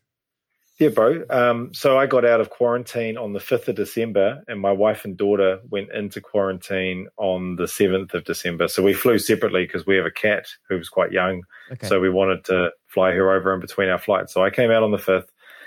My daughter and wife go in on the 7th. So they weren't coming out till the 22nd of December, just before Christmas. And meanwhile, my container turns up. I set up the house in Papamoa, get everything relatively sort of going. And then the night that I'm driving back from Auckland after picking them up, I hadn't seen them in five and a half weeks at that point. Um, I get a message on Facebook from Robin, Darren's partner, who I'd met uh, a couple of years earlier at a wedding, Mm. and um, and she was like, "Hey man, are you um, able for a chat?" And I was like, "Yeah, what's up?" And then she called me. I said to Jess, "Oh man, Robin's calling me, Darren's partner." Uh, sorry, Darren. Uh, yeah, Robin wants to chat with me, and she goes, "Oh, well, talk to her." And I was like, "Yeah, well." So Robin calls, and we had pulled over at like one of the BP McDonald's stops there, just so I could have a chat. And um, there was a glass window between me and my wife because I went into the next room. And Robin, Robin basically said that Darren had taken a bit of a tumble the day before, and they had three shows coming up that were starting in six days' time, the New Year's run, so, so the, the 29th, 30th, and the 31st. And would I be able to train up as a backup for Darren in six days over Christmas, basically? Would I be able to learn a 90 minute drum and bass set that's on average between 180 and 200 BPM yeah. of 13 to 14 songs? Yeah. Um, and one of them is like two songs stuck together, which is 16 minutes long. Yeah. And would I be able to get that together in six days' time? And I was looking at my wife through the window going, oh my God, like this is so hard out because the gravity of what she was saying, but also just like, um, I had to say yes as well. There was Mm. no way I couldn't say yes to it. Mm. And um, I just said to her, Robin, whatever you need, man, um, she goes, we don't know what's what how Darren's going to be when it comes to the gig. We just need to know that you'll be available for um, for backup, and we'll just see how he fares through the week. Mm. And I was like, yeah, awesome, no problems, man. I'll do that. And so she goes, cool. Their manager will call you tomorrow. Who's Maddie from Concord Dawn. He manages Quarter and um, and Shapeshifter. Mm-hmm. And so he called me the next morning, which is now the Wednesday, and he's like, okay, bro, um, I can send you a live gig from October. It's a, an hour 40 long. I can tell you the set list that they're planning on doing, which is 13 of the songs that you'll have to find in that live footage, yeah. cut them out. And then I edited that day, I edited together a live set yeah. of video and audio. Yeah. And then just from Wednesday through to Sunday, bro. So bearing in mind, Christmas was on the Friday, hadn't right. seen my family in five weeks. Um, and we were still trying to like, like start our life, I suppose. Um, I just saw a big clock in front of my head, a big digital clock counting down, and I just started grinding, bro. So I just said to my wife, any moment you need me, come and get me. Any moment you don't need me, I'll be upstairs on the practice pads. And so every spare moment I was listening to the set in order and sequence. So from the first song to the last song, I never listened to it out of sequence. So that the ending of every song triggered the memory of the next song kicking yep. in. Yep. Um, I basically ran through all the songs loosely just on the acoustic kit, just jamming to them for the first day just running through them out one after another and then back through them again, getting an idea of where, where every song is individually. And then um, that was Thursday at that point. Then we had Christmas Day. We're having a big lunch at our family. So I went home twice during that lunch to go have an hour on the kit because it was oh, going to wow. be a whole day the families. My wife let me on the practice pad, so I'd nip off. The family were really excited too, so they were fine with it as well. But at that point, I was a bit worried that I might have bitten off more than I could chew because it was just so much information, bro. Yeah. I, and I, I knew Shapies, but I hadn't gone deep on them before. So it was just like a fucking influx of their music. Yeah. And, um, and I was watching live versions. Uh, I was watching every time we were sitting in the lounge, it was on Spotify. It was like wherever I could listen to what I was. And if I could be playing it, I would be. And then it got to Saturday and I hadn't introduced the SPDSX yet because Darren plays an acoustic kit with a Roland pad to the side and he triggers breakbeats for about five songs. Mm-hmm. Sections, he'll just drop a jungle groove in it, right? So that's a whole nother kettle of fish. So every song you're changing the patch mm-hmm. and then for some of them you're triggering the jungle grooves. and I didn't have an SPDSX, but their sound man's Tiki, Tiki Taane, and he lives here in Papamoa. And so he messaged to say that he could drop off his spare one. So he drops off his spare SPDSX. And at that point, I was 90% ready on the acoustic kit. So I'm ready to bring in another element now, which is the SPDSX and figure that out. Darren emailed me the backup of their set for the SPDSX. Plug it into the SPDSX, boot it up, take it upstairs, and the SPDSX dies on me, bro. and I was like, oh my God, bro. It was Saturday at that point. I had one more day. They were picking me up on Monday morning at 10 in the morning. And I was like, oh, fuck, it's all fucked. And so I scrapped that and went back into working on the material and tightening the bolts and the details of like the like the stops and the starts and the pauses and all that sort of stuff. Um, and basically worked on that last ten percent. And then on Sunday morning, I just bit the bullet and I went to the rock shop in in Tauranga, and they only had one SPDSX bro in the whole of BOP, and it was one they had there. And I just bought it because I was like, this isn't just an investment in, in, in the gig; it's an investment in me. I'm I, I, don't care. So I just did what I had to do, bro. I bought the SPDSX, and um, they're not cheap, bro, especially over here. Yeah, yeah. um, but you know, um, it was just sort of for the greater good, man. And that afternoon, I got all the um, the parts organized, and I figured out where he's dropping the beats because there were no notes, bro. I just had to sort of figure it out because Darren was pretty wasted. He sort of needed his downtime, and they hadn't been in this situation before. No one's filled in for Darren since he's been playing in the band. And so, yeah, bro, by Sunday night, it's fair to say that I was ready and I went to sleep. I actually slept well that night. I was confident, bro.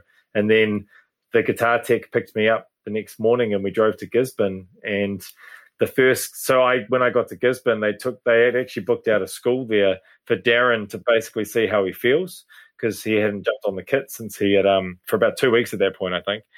And I got to the the school, and you know, I, I, I was meeting the band as the guy that could potentially be filling in for Darren. So mm. it was it was a bit weird, bro. Mm.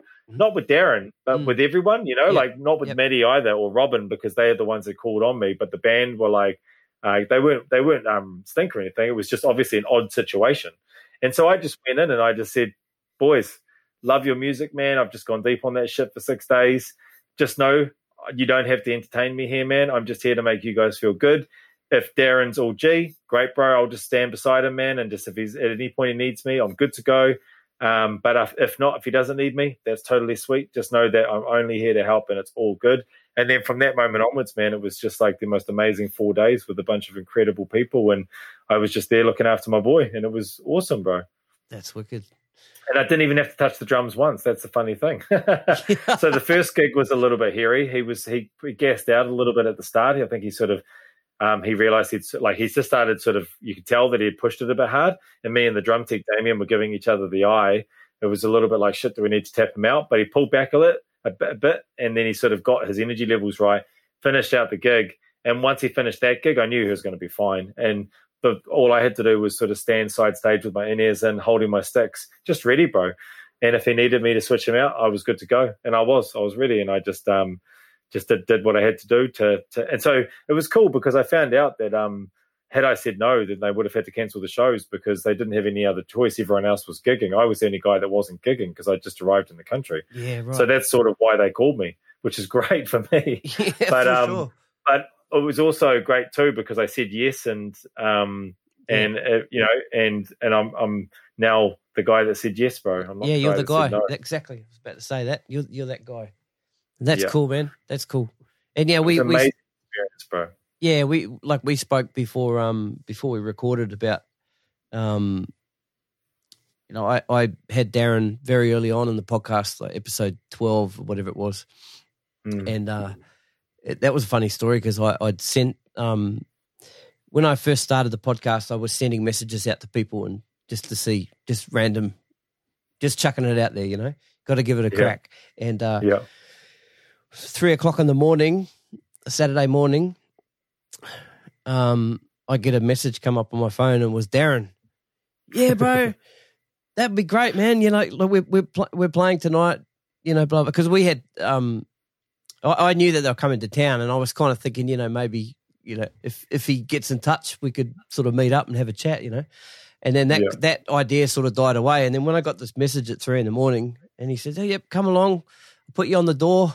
Um, and and I just rocked up there and and uh, I met him before uh, before the band played. We went down to this room and, and had the chat, and then um, I got to stand stand side stage and, and watch them play and, and watch him play. And Yeah. Such an incredible powerhouse, eh? drummer, powerhouse man. Yeah, yeah, Yeah. We were talking before about yeah, you're right. He's Yeah. got that center, and it, it's like his body and his core doesn't move. It's just bro. just arms and power Yeah, and it's a pleasure to watch, bro. It's really inspiring to watch his posture when he plays. yep. And it's like I, I even think about it when I'm playing, and it's even made me sort of readdress some of the things. It's just about centering yourself, eh, and letting you Yeah. letting the arms do the work, and just just staying grounded, eh.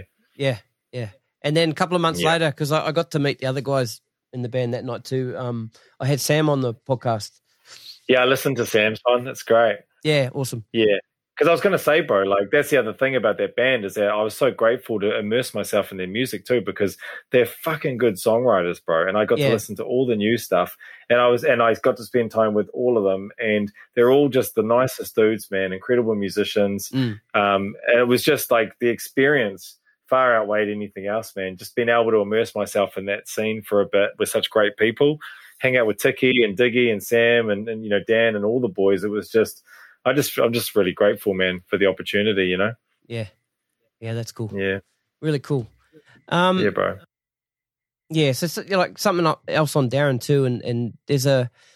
I asked you a little bit earlier to choose a song, um, which we're going to play a little bit later and, and chat about, and it's it's a song that that Darren played on, but also one of my favorite re- recordings and what I love listening to. I love listening to Hollie Smith's long player album.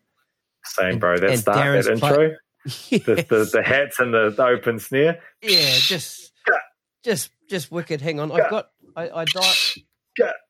Boom, boom, boom, boom. Oh, bro. I was telling Darren about that. I was nerding Yeah. out with him hard, man. Because this Yeah. is the funny thing. I've been like a fan of Darren since I was about 16 or 17. And Yeah. I followed his career, bro. The Trinity Roots EP, Hollie, and then on to the, the funny thing is, bro, he's playing in Kora now as well. And Yeah, I've that's been, right. I've loved Kora since the early days. Yeah, I was at a, a barbecue with Fran just on Friday. Um, he, he invited me and the family over because he's a Papa Mm. Mile boy as well now. Yeah. And, you know, like hanging out with these guys and just going, fuck, man, like, I've just been I've been into you dudes for so long now, and now like I'm just having a yarn with you cats, and it's just Yeah, so buzzy, man. cool. They're the nicest dudes, all of them. But Yeah. my point being, is, yeah, following these guys these guys' career as a as a fan, and now um, hanging with them as a peer is just a real buzz, bro. Yeah, that's really cool. And and um, I've got to speak to a lot of these guys. You know, Fran and Yeah, and like I said, Darren and Sam, and then you know also also Brad. a bunch. Yeah, Brad and and Joel and Ada. Yeah, Got yeah. to got to hang with those guys. You know, it's awesome. But just Yeah. just going back to Darren, I, I've checked this out.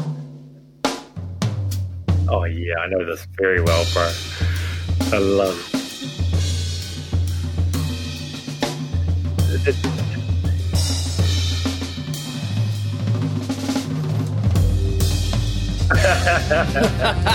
Bro, I'm listening Yeah. to that intro. So, and I love the stick hit. I love the stick Yeah. hit that he does in the middle of it, over the Yeah. roll.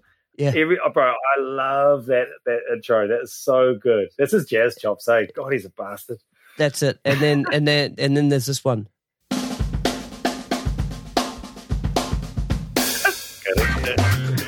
Yeah, bro. Yeah. Totally. What about um philosophy? The pocket and philosophy. Yes. Yes. And that's that Bro. kind of that's that Dilla thing, eh? He's got the Dilla thing Yeah. going on with that. Hard. Um, and bro, he doesn't budge from it. No fills. Yeah. He just stays on it the whole time, and that's what I love and hate about him. He just stays on it. He doesn't Yeah. because he's got so much facility, but he doesn't need to use it. Yeah, that's right. This pocket, bro. And where he comes in as well. Listen to where he comes in.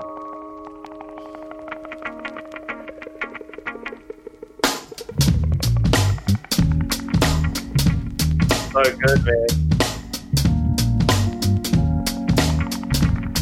Yeah, and he, he just sits on that. Yeah. It, that's real hard too, man. I've played along to that song, and it's way more Dilla than what you even think it is when you're Yeah. actually playing it. Yeah. Hard, bro. Yeah. It's funny, Yeah. funny you And say that because as well.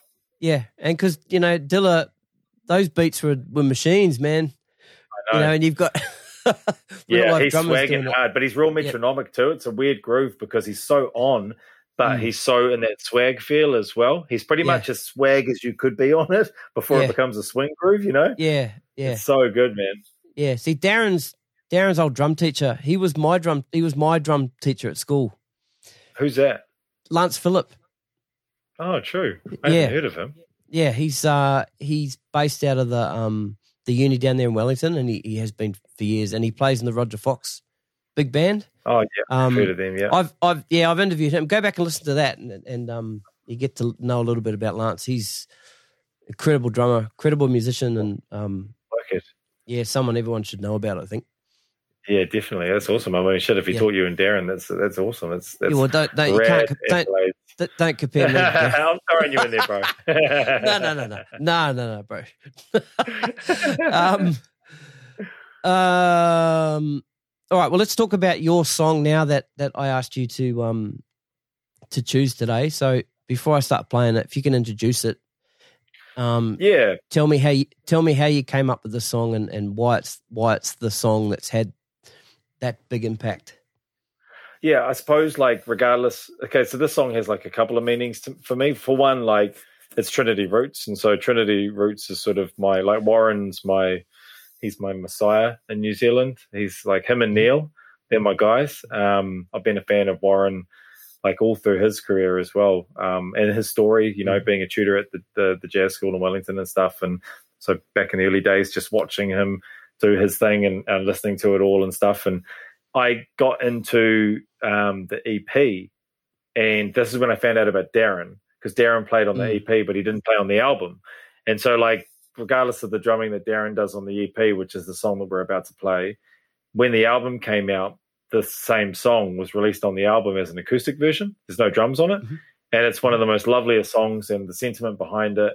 It's it's like forever one of my favorite songs. There's a beautiful video that goes with it. I listen to this song honestly, bro, all the time. It's like it's I can never get enough of this song just because it's like it's just so friggin' beautiful. And then just the lyrics as well. So it's called The Little Things. And basically the whole point being it's the little things that matter. And so when you listen to the acoustic version, it's just a beautiful love song to life. And then when you listen to the EP version, um, you get to hear Darren do a, a, a drum and bass, live drum and bass groove over it. and I got to ask him about this groove because I've been fanning out. I know this these this this groove really well. I'll try not to talk while we listen to parts of it because I won't be able to hear it. But um, I know all his blemishes and details that he does in it. He does a triplet feel about three quarters of the way through Yep. where he actually Yep. pulls off. Yep. Um, I know this very well, bro. And I, I got to ask him what snare he used. He used the 12 inch Brady Sheoak. Um, and yeah, and like at that time, he was deep in jungle, which is so cool that he's in Shapeshifter now. Yeah, I don't think they. I mean, they probably knew his history actually, because Shapies was sort of um, doing their thing back then as well. They've been together for 21 years now. Yeah. But it's a real cool full circle for D and Shapeshifter. This Mhm. guy was doing jungle back then, bro, live when not Mm. many cats were, you know, like Mm. and really, really well. So yeah, I just think this is a really cool. Um, uh, piece of history of Darren and Trinity roots, and in the bigger picture of Trinity as well, because the song is even more than this to me. Mhm. Yeah.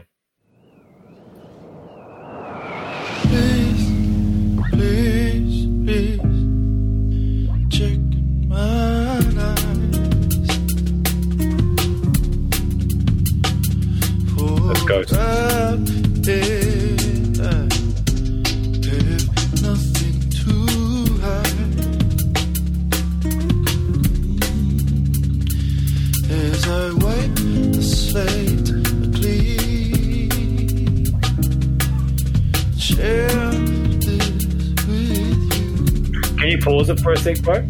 Yeah, man.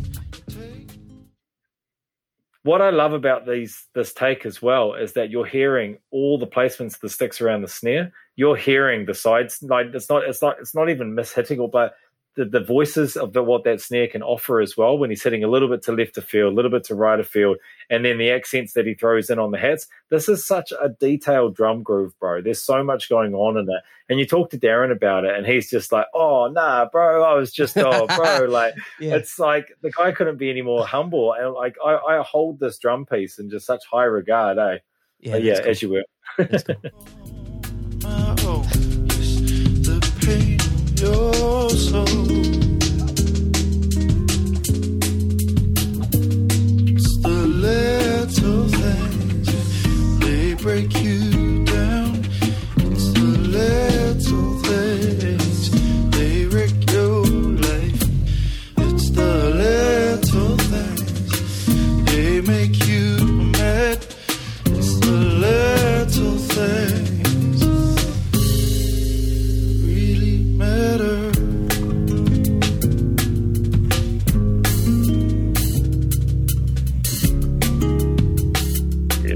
Here, here it comes, eh? nearly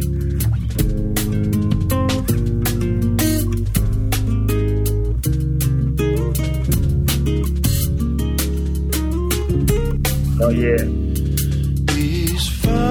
Yeah, there you go. That's it there. there's another one too though bro there's Oh, is another it? one a little bit later Right. It's a fill.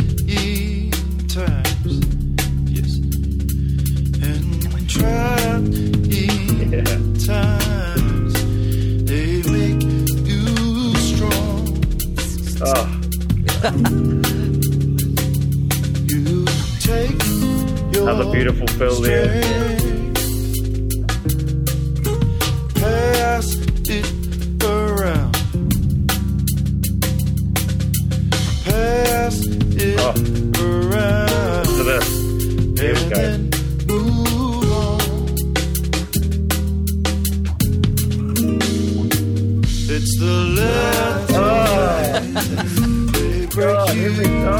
man It's the little it's like bro what the hell they What's make your thinking? life. so good It's the Yeah. little things make you mad. It's the little things. so Yeah, good. it's funny something the way, else. like I've talked to a few people about that track, eh, and some people just don't get on my level with it. But Right. I, like, but man, that that that that drum take just, I don't know, it just does it for me so much, eh. It's the details too, like his dynamics in it, and the ghosting in it. He's got full control the whole time. There's nothing there that he didn't intend to do. There's no Yeah. mistakes. It's just exactly, and that's the thing with Darren. He knows how to play, bro. He knows how to control the situation. You know. Yeah, yeah. Yeah. Wicked, man. All right. So, what are you up to now? What What's coming up in the pipeline? Um, how's the rest of 20, 2021 looking? You're in the right place, definitely in the world. to, to be living out 2021. Um, yeah. yeah. What, what's what's the go? What's on the fly? Yeah, so it's been um, a bit of a transition period. Obviously, leaving Melbourne, selling the business and stuff has sort of given me an opportunity to, to sort of reassess where I want to go going forward. Um, but there's also like a, a moment in time too where uh, I've got a brief period here where I can upskill if I want, if I choose to. Mm. And so uh, I've only been here eight weeks. It's only been a short while, but things have been sort of pumping along pretty quick. So I've been actually in the last like couple of weeks in particular. Um, well, my goal for 2021 was to learn how to record myself and get into production for Awesome. myself, essentially. Yep. So um, I'm going to be working with a few audio companies this year and whatnot. Um, stuff that will sort of be announced a little bit later, but that was my personal goal was to conquer um, how to record myself. And then at the same time, man, like I've always because I play guitar and a little bit of piano, not much, but a little bit. And we've got a we've got a keyboard because my daughter plays piano. I've actually wanted to get better at the theory side of things as well because I've wanted I've always wanted to be like an all encompassed musician. Mm. Um, I listen to music that way. I definitely play music that way. Uh, I contribute to music in bands as a drummer, um, more as a musician. I tend to sort of fall into those band leading roles, you know, like, um, and so I just kind of wanted to, I, I want to upskill really in the whole thing. So back when I was 18, I did Wintec for, we didn't even get into this, but I did Wintec for about a year, um, the, the three year bachelor degree, music major. And then my son's mum got pregnant. So I decided to leave so that she could continue going to tech and finish off her degree. And yeah, I've kind of come to a place now where I want to um, re- reconnect with some of that and turn the brain back on. So I've actually just been talking to the local Polytech, and um, they've they've said that I can come in on second year on a two year diploma, uh, which focuses on mu- advanced music theory and music production. And because of my industry experience and my age, and also my previous Wintec stuff, yeah, I can actually come in in the second year, and um, Oh, I pot- pot- potentially don't have to do all the papers as well to get the full diploma Great. and I'll get access to, you know, the um, the facilities they have, and they also work with other studios as well. And it looks like it's going to be a situation that's really on my terms too, and they're awesome tutors. And so, yeah, bro, I'm I'm I'm really using going to use this year to uh, upskill while I can before me and my wife sort of settle down. And um, my lifestyle is sort of set by my wage or whatever I have, and I can't really break away from it. So Gotcha. this Yeah. year is about upskilling, bro, and I'm going to go back to the books and and um and do a bit of learning, bro. That's mean. That's um, which I'm really, really fucking excited about, man. Because I have not, I've, honestly, dude, because I've I've had I had my as soon as my son came into my life, it's just been about earning and surviving and giving him a life. And then I met my wife, and then we had a kid. It's just all been about that. While I've been doing the drumming on the side, and it's always been this thing that's a little bit over here, to be honest. But this year, um, I think coming back here and just the situations that have popped up in the last few weeks, and the people that I'm fortunate enough to be hanging out with now, and um, and even the couple of projects that I've got on musically at the moment, I've just Mm. realized this is the time to sort of double down on me, um, and and then just make whatever I want of it, bro. Like I'm interested in teaching, I'm interested in workshops, I'm interested in performing, I'm interested in um, and recording for people. Um, I'm talking to Andrew from Sola Rosa at the moment, and well, we're going to do some drums um, later in the year when he's because he's putting together some some work for his next album, and you know, like the world's really small here, bro. And so I kind of just want to arm myself with as much knowledge as I can um, while I can, and so that's what I'm doing this year. That's cool, man. Yeah, all power Yeah. to you for that. That's great. That's really cool. Um, anybody you want to give a shout out to? Well, I definitely want to give a shout out to my lovely wife. I don't really mention her enough. I mean, she came into my life when my son was two, and every success, success that I've had is definitely because she has supported all those decisions and everything that I've attempted to do. So, got to give um, give, give her a big big cheer. Yeah. um, and then it's always good to give the com- my companies a shout out too because um, they look after me really well, and I'm real honoured to play their gear. So Yamaha drums, uh, Istanbul cymbals, Remo drum heads. I've just signed up with Wincent Wincent drumsticks recently, who are a Swedish drumstick company. Awesome. Tomas Haake uses them. Um, Morgan Agren uses them as well. Awesome sticks. Super stoked to be with them. And then yeah, just um, a couple of other guys like Mono cases. Um, Allbirds have always had my back as well, which is really Mm. cool. Um, yeah, and that's that's about it. Real Audio, Audio Technica as well. They've they've always um, been good to me too. I saw your face on a Zoom ad. Yeah, yeah. So I signed up with Zoom recently, actually, just before Awesome. I left um, Australia, which is funny because um, I'm not even there now. But New Zealand and Australia, um, they sort of work within the same realm. So yeah, I'm stoked to be working with Zoom as well, which is cool. We've got some ideas for some stuff to happen later in the year. That's great. So yeah, and meanwhile, I just really want to conquer this production stuff, bro, and really start to, you know, add to the repertoire. That's great. Maybe put, maybe stop recording with my phone. it still sounds good though. Um, but eh? Going back to the Zoom thing, like like we're doing it, we're doing this online, but all my mobile podcasts um, have been done and still are being done with my Zoom H4n Pro. Oh yeah, the H4n, I know those. They're good, eh? It's great, it's fantastic. Yeah, hang Yeah, let's rock solid, eh? just I make sure I keep it in the box, look after it. Yeah, true. But that's the at thing. that. Yeah, I got some. I got got some mics. I plug into it now. It's just great. It's just a great little Awesome, tool. bro. Yeah. yeah, no, they're awesome. Cool, Stan. This has been great, man. It's been awesome. Yeah, it's been great yarning with you, bro. Thanks for um letting me gas bag. I always always dig a good chat, and you're a good man to chat with, so I Oh, appreciate thanks, it. bro. Yeah, look forward to catching up when we can, uh, when we can get over there. Um, Yeah, fuck yeah, bro. Anytime you're local in Papamoa, give me a holler and we'll um go get a coffee or just have a coffee of mine. And also, bro, you you know like thanks to you, man, for what you do. Hey, like you know you bring a lot of people to the forefront forefront that I didn't know, or people that I've been wanting to listen to, or just hear their story that I haven't they haven't spoken with other um podcasts. I don't know why. So thanks to you, bro. It's um really Thanks cool you do this. It takes a lot of um effort to do this shit. You know, appreciate it, man. Thanks so much. The man. All right, Stan. look after yourself, bro, and, and um, yeah, we'll be in touch. Yeah. Cheers, bro. Take All right, it easy. later, bro. Yeah, you too. See ya. Bye. Cheers.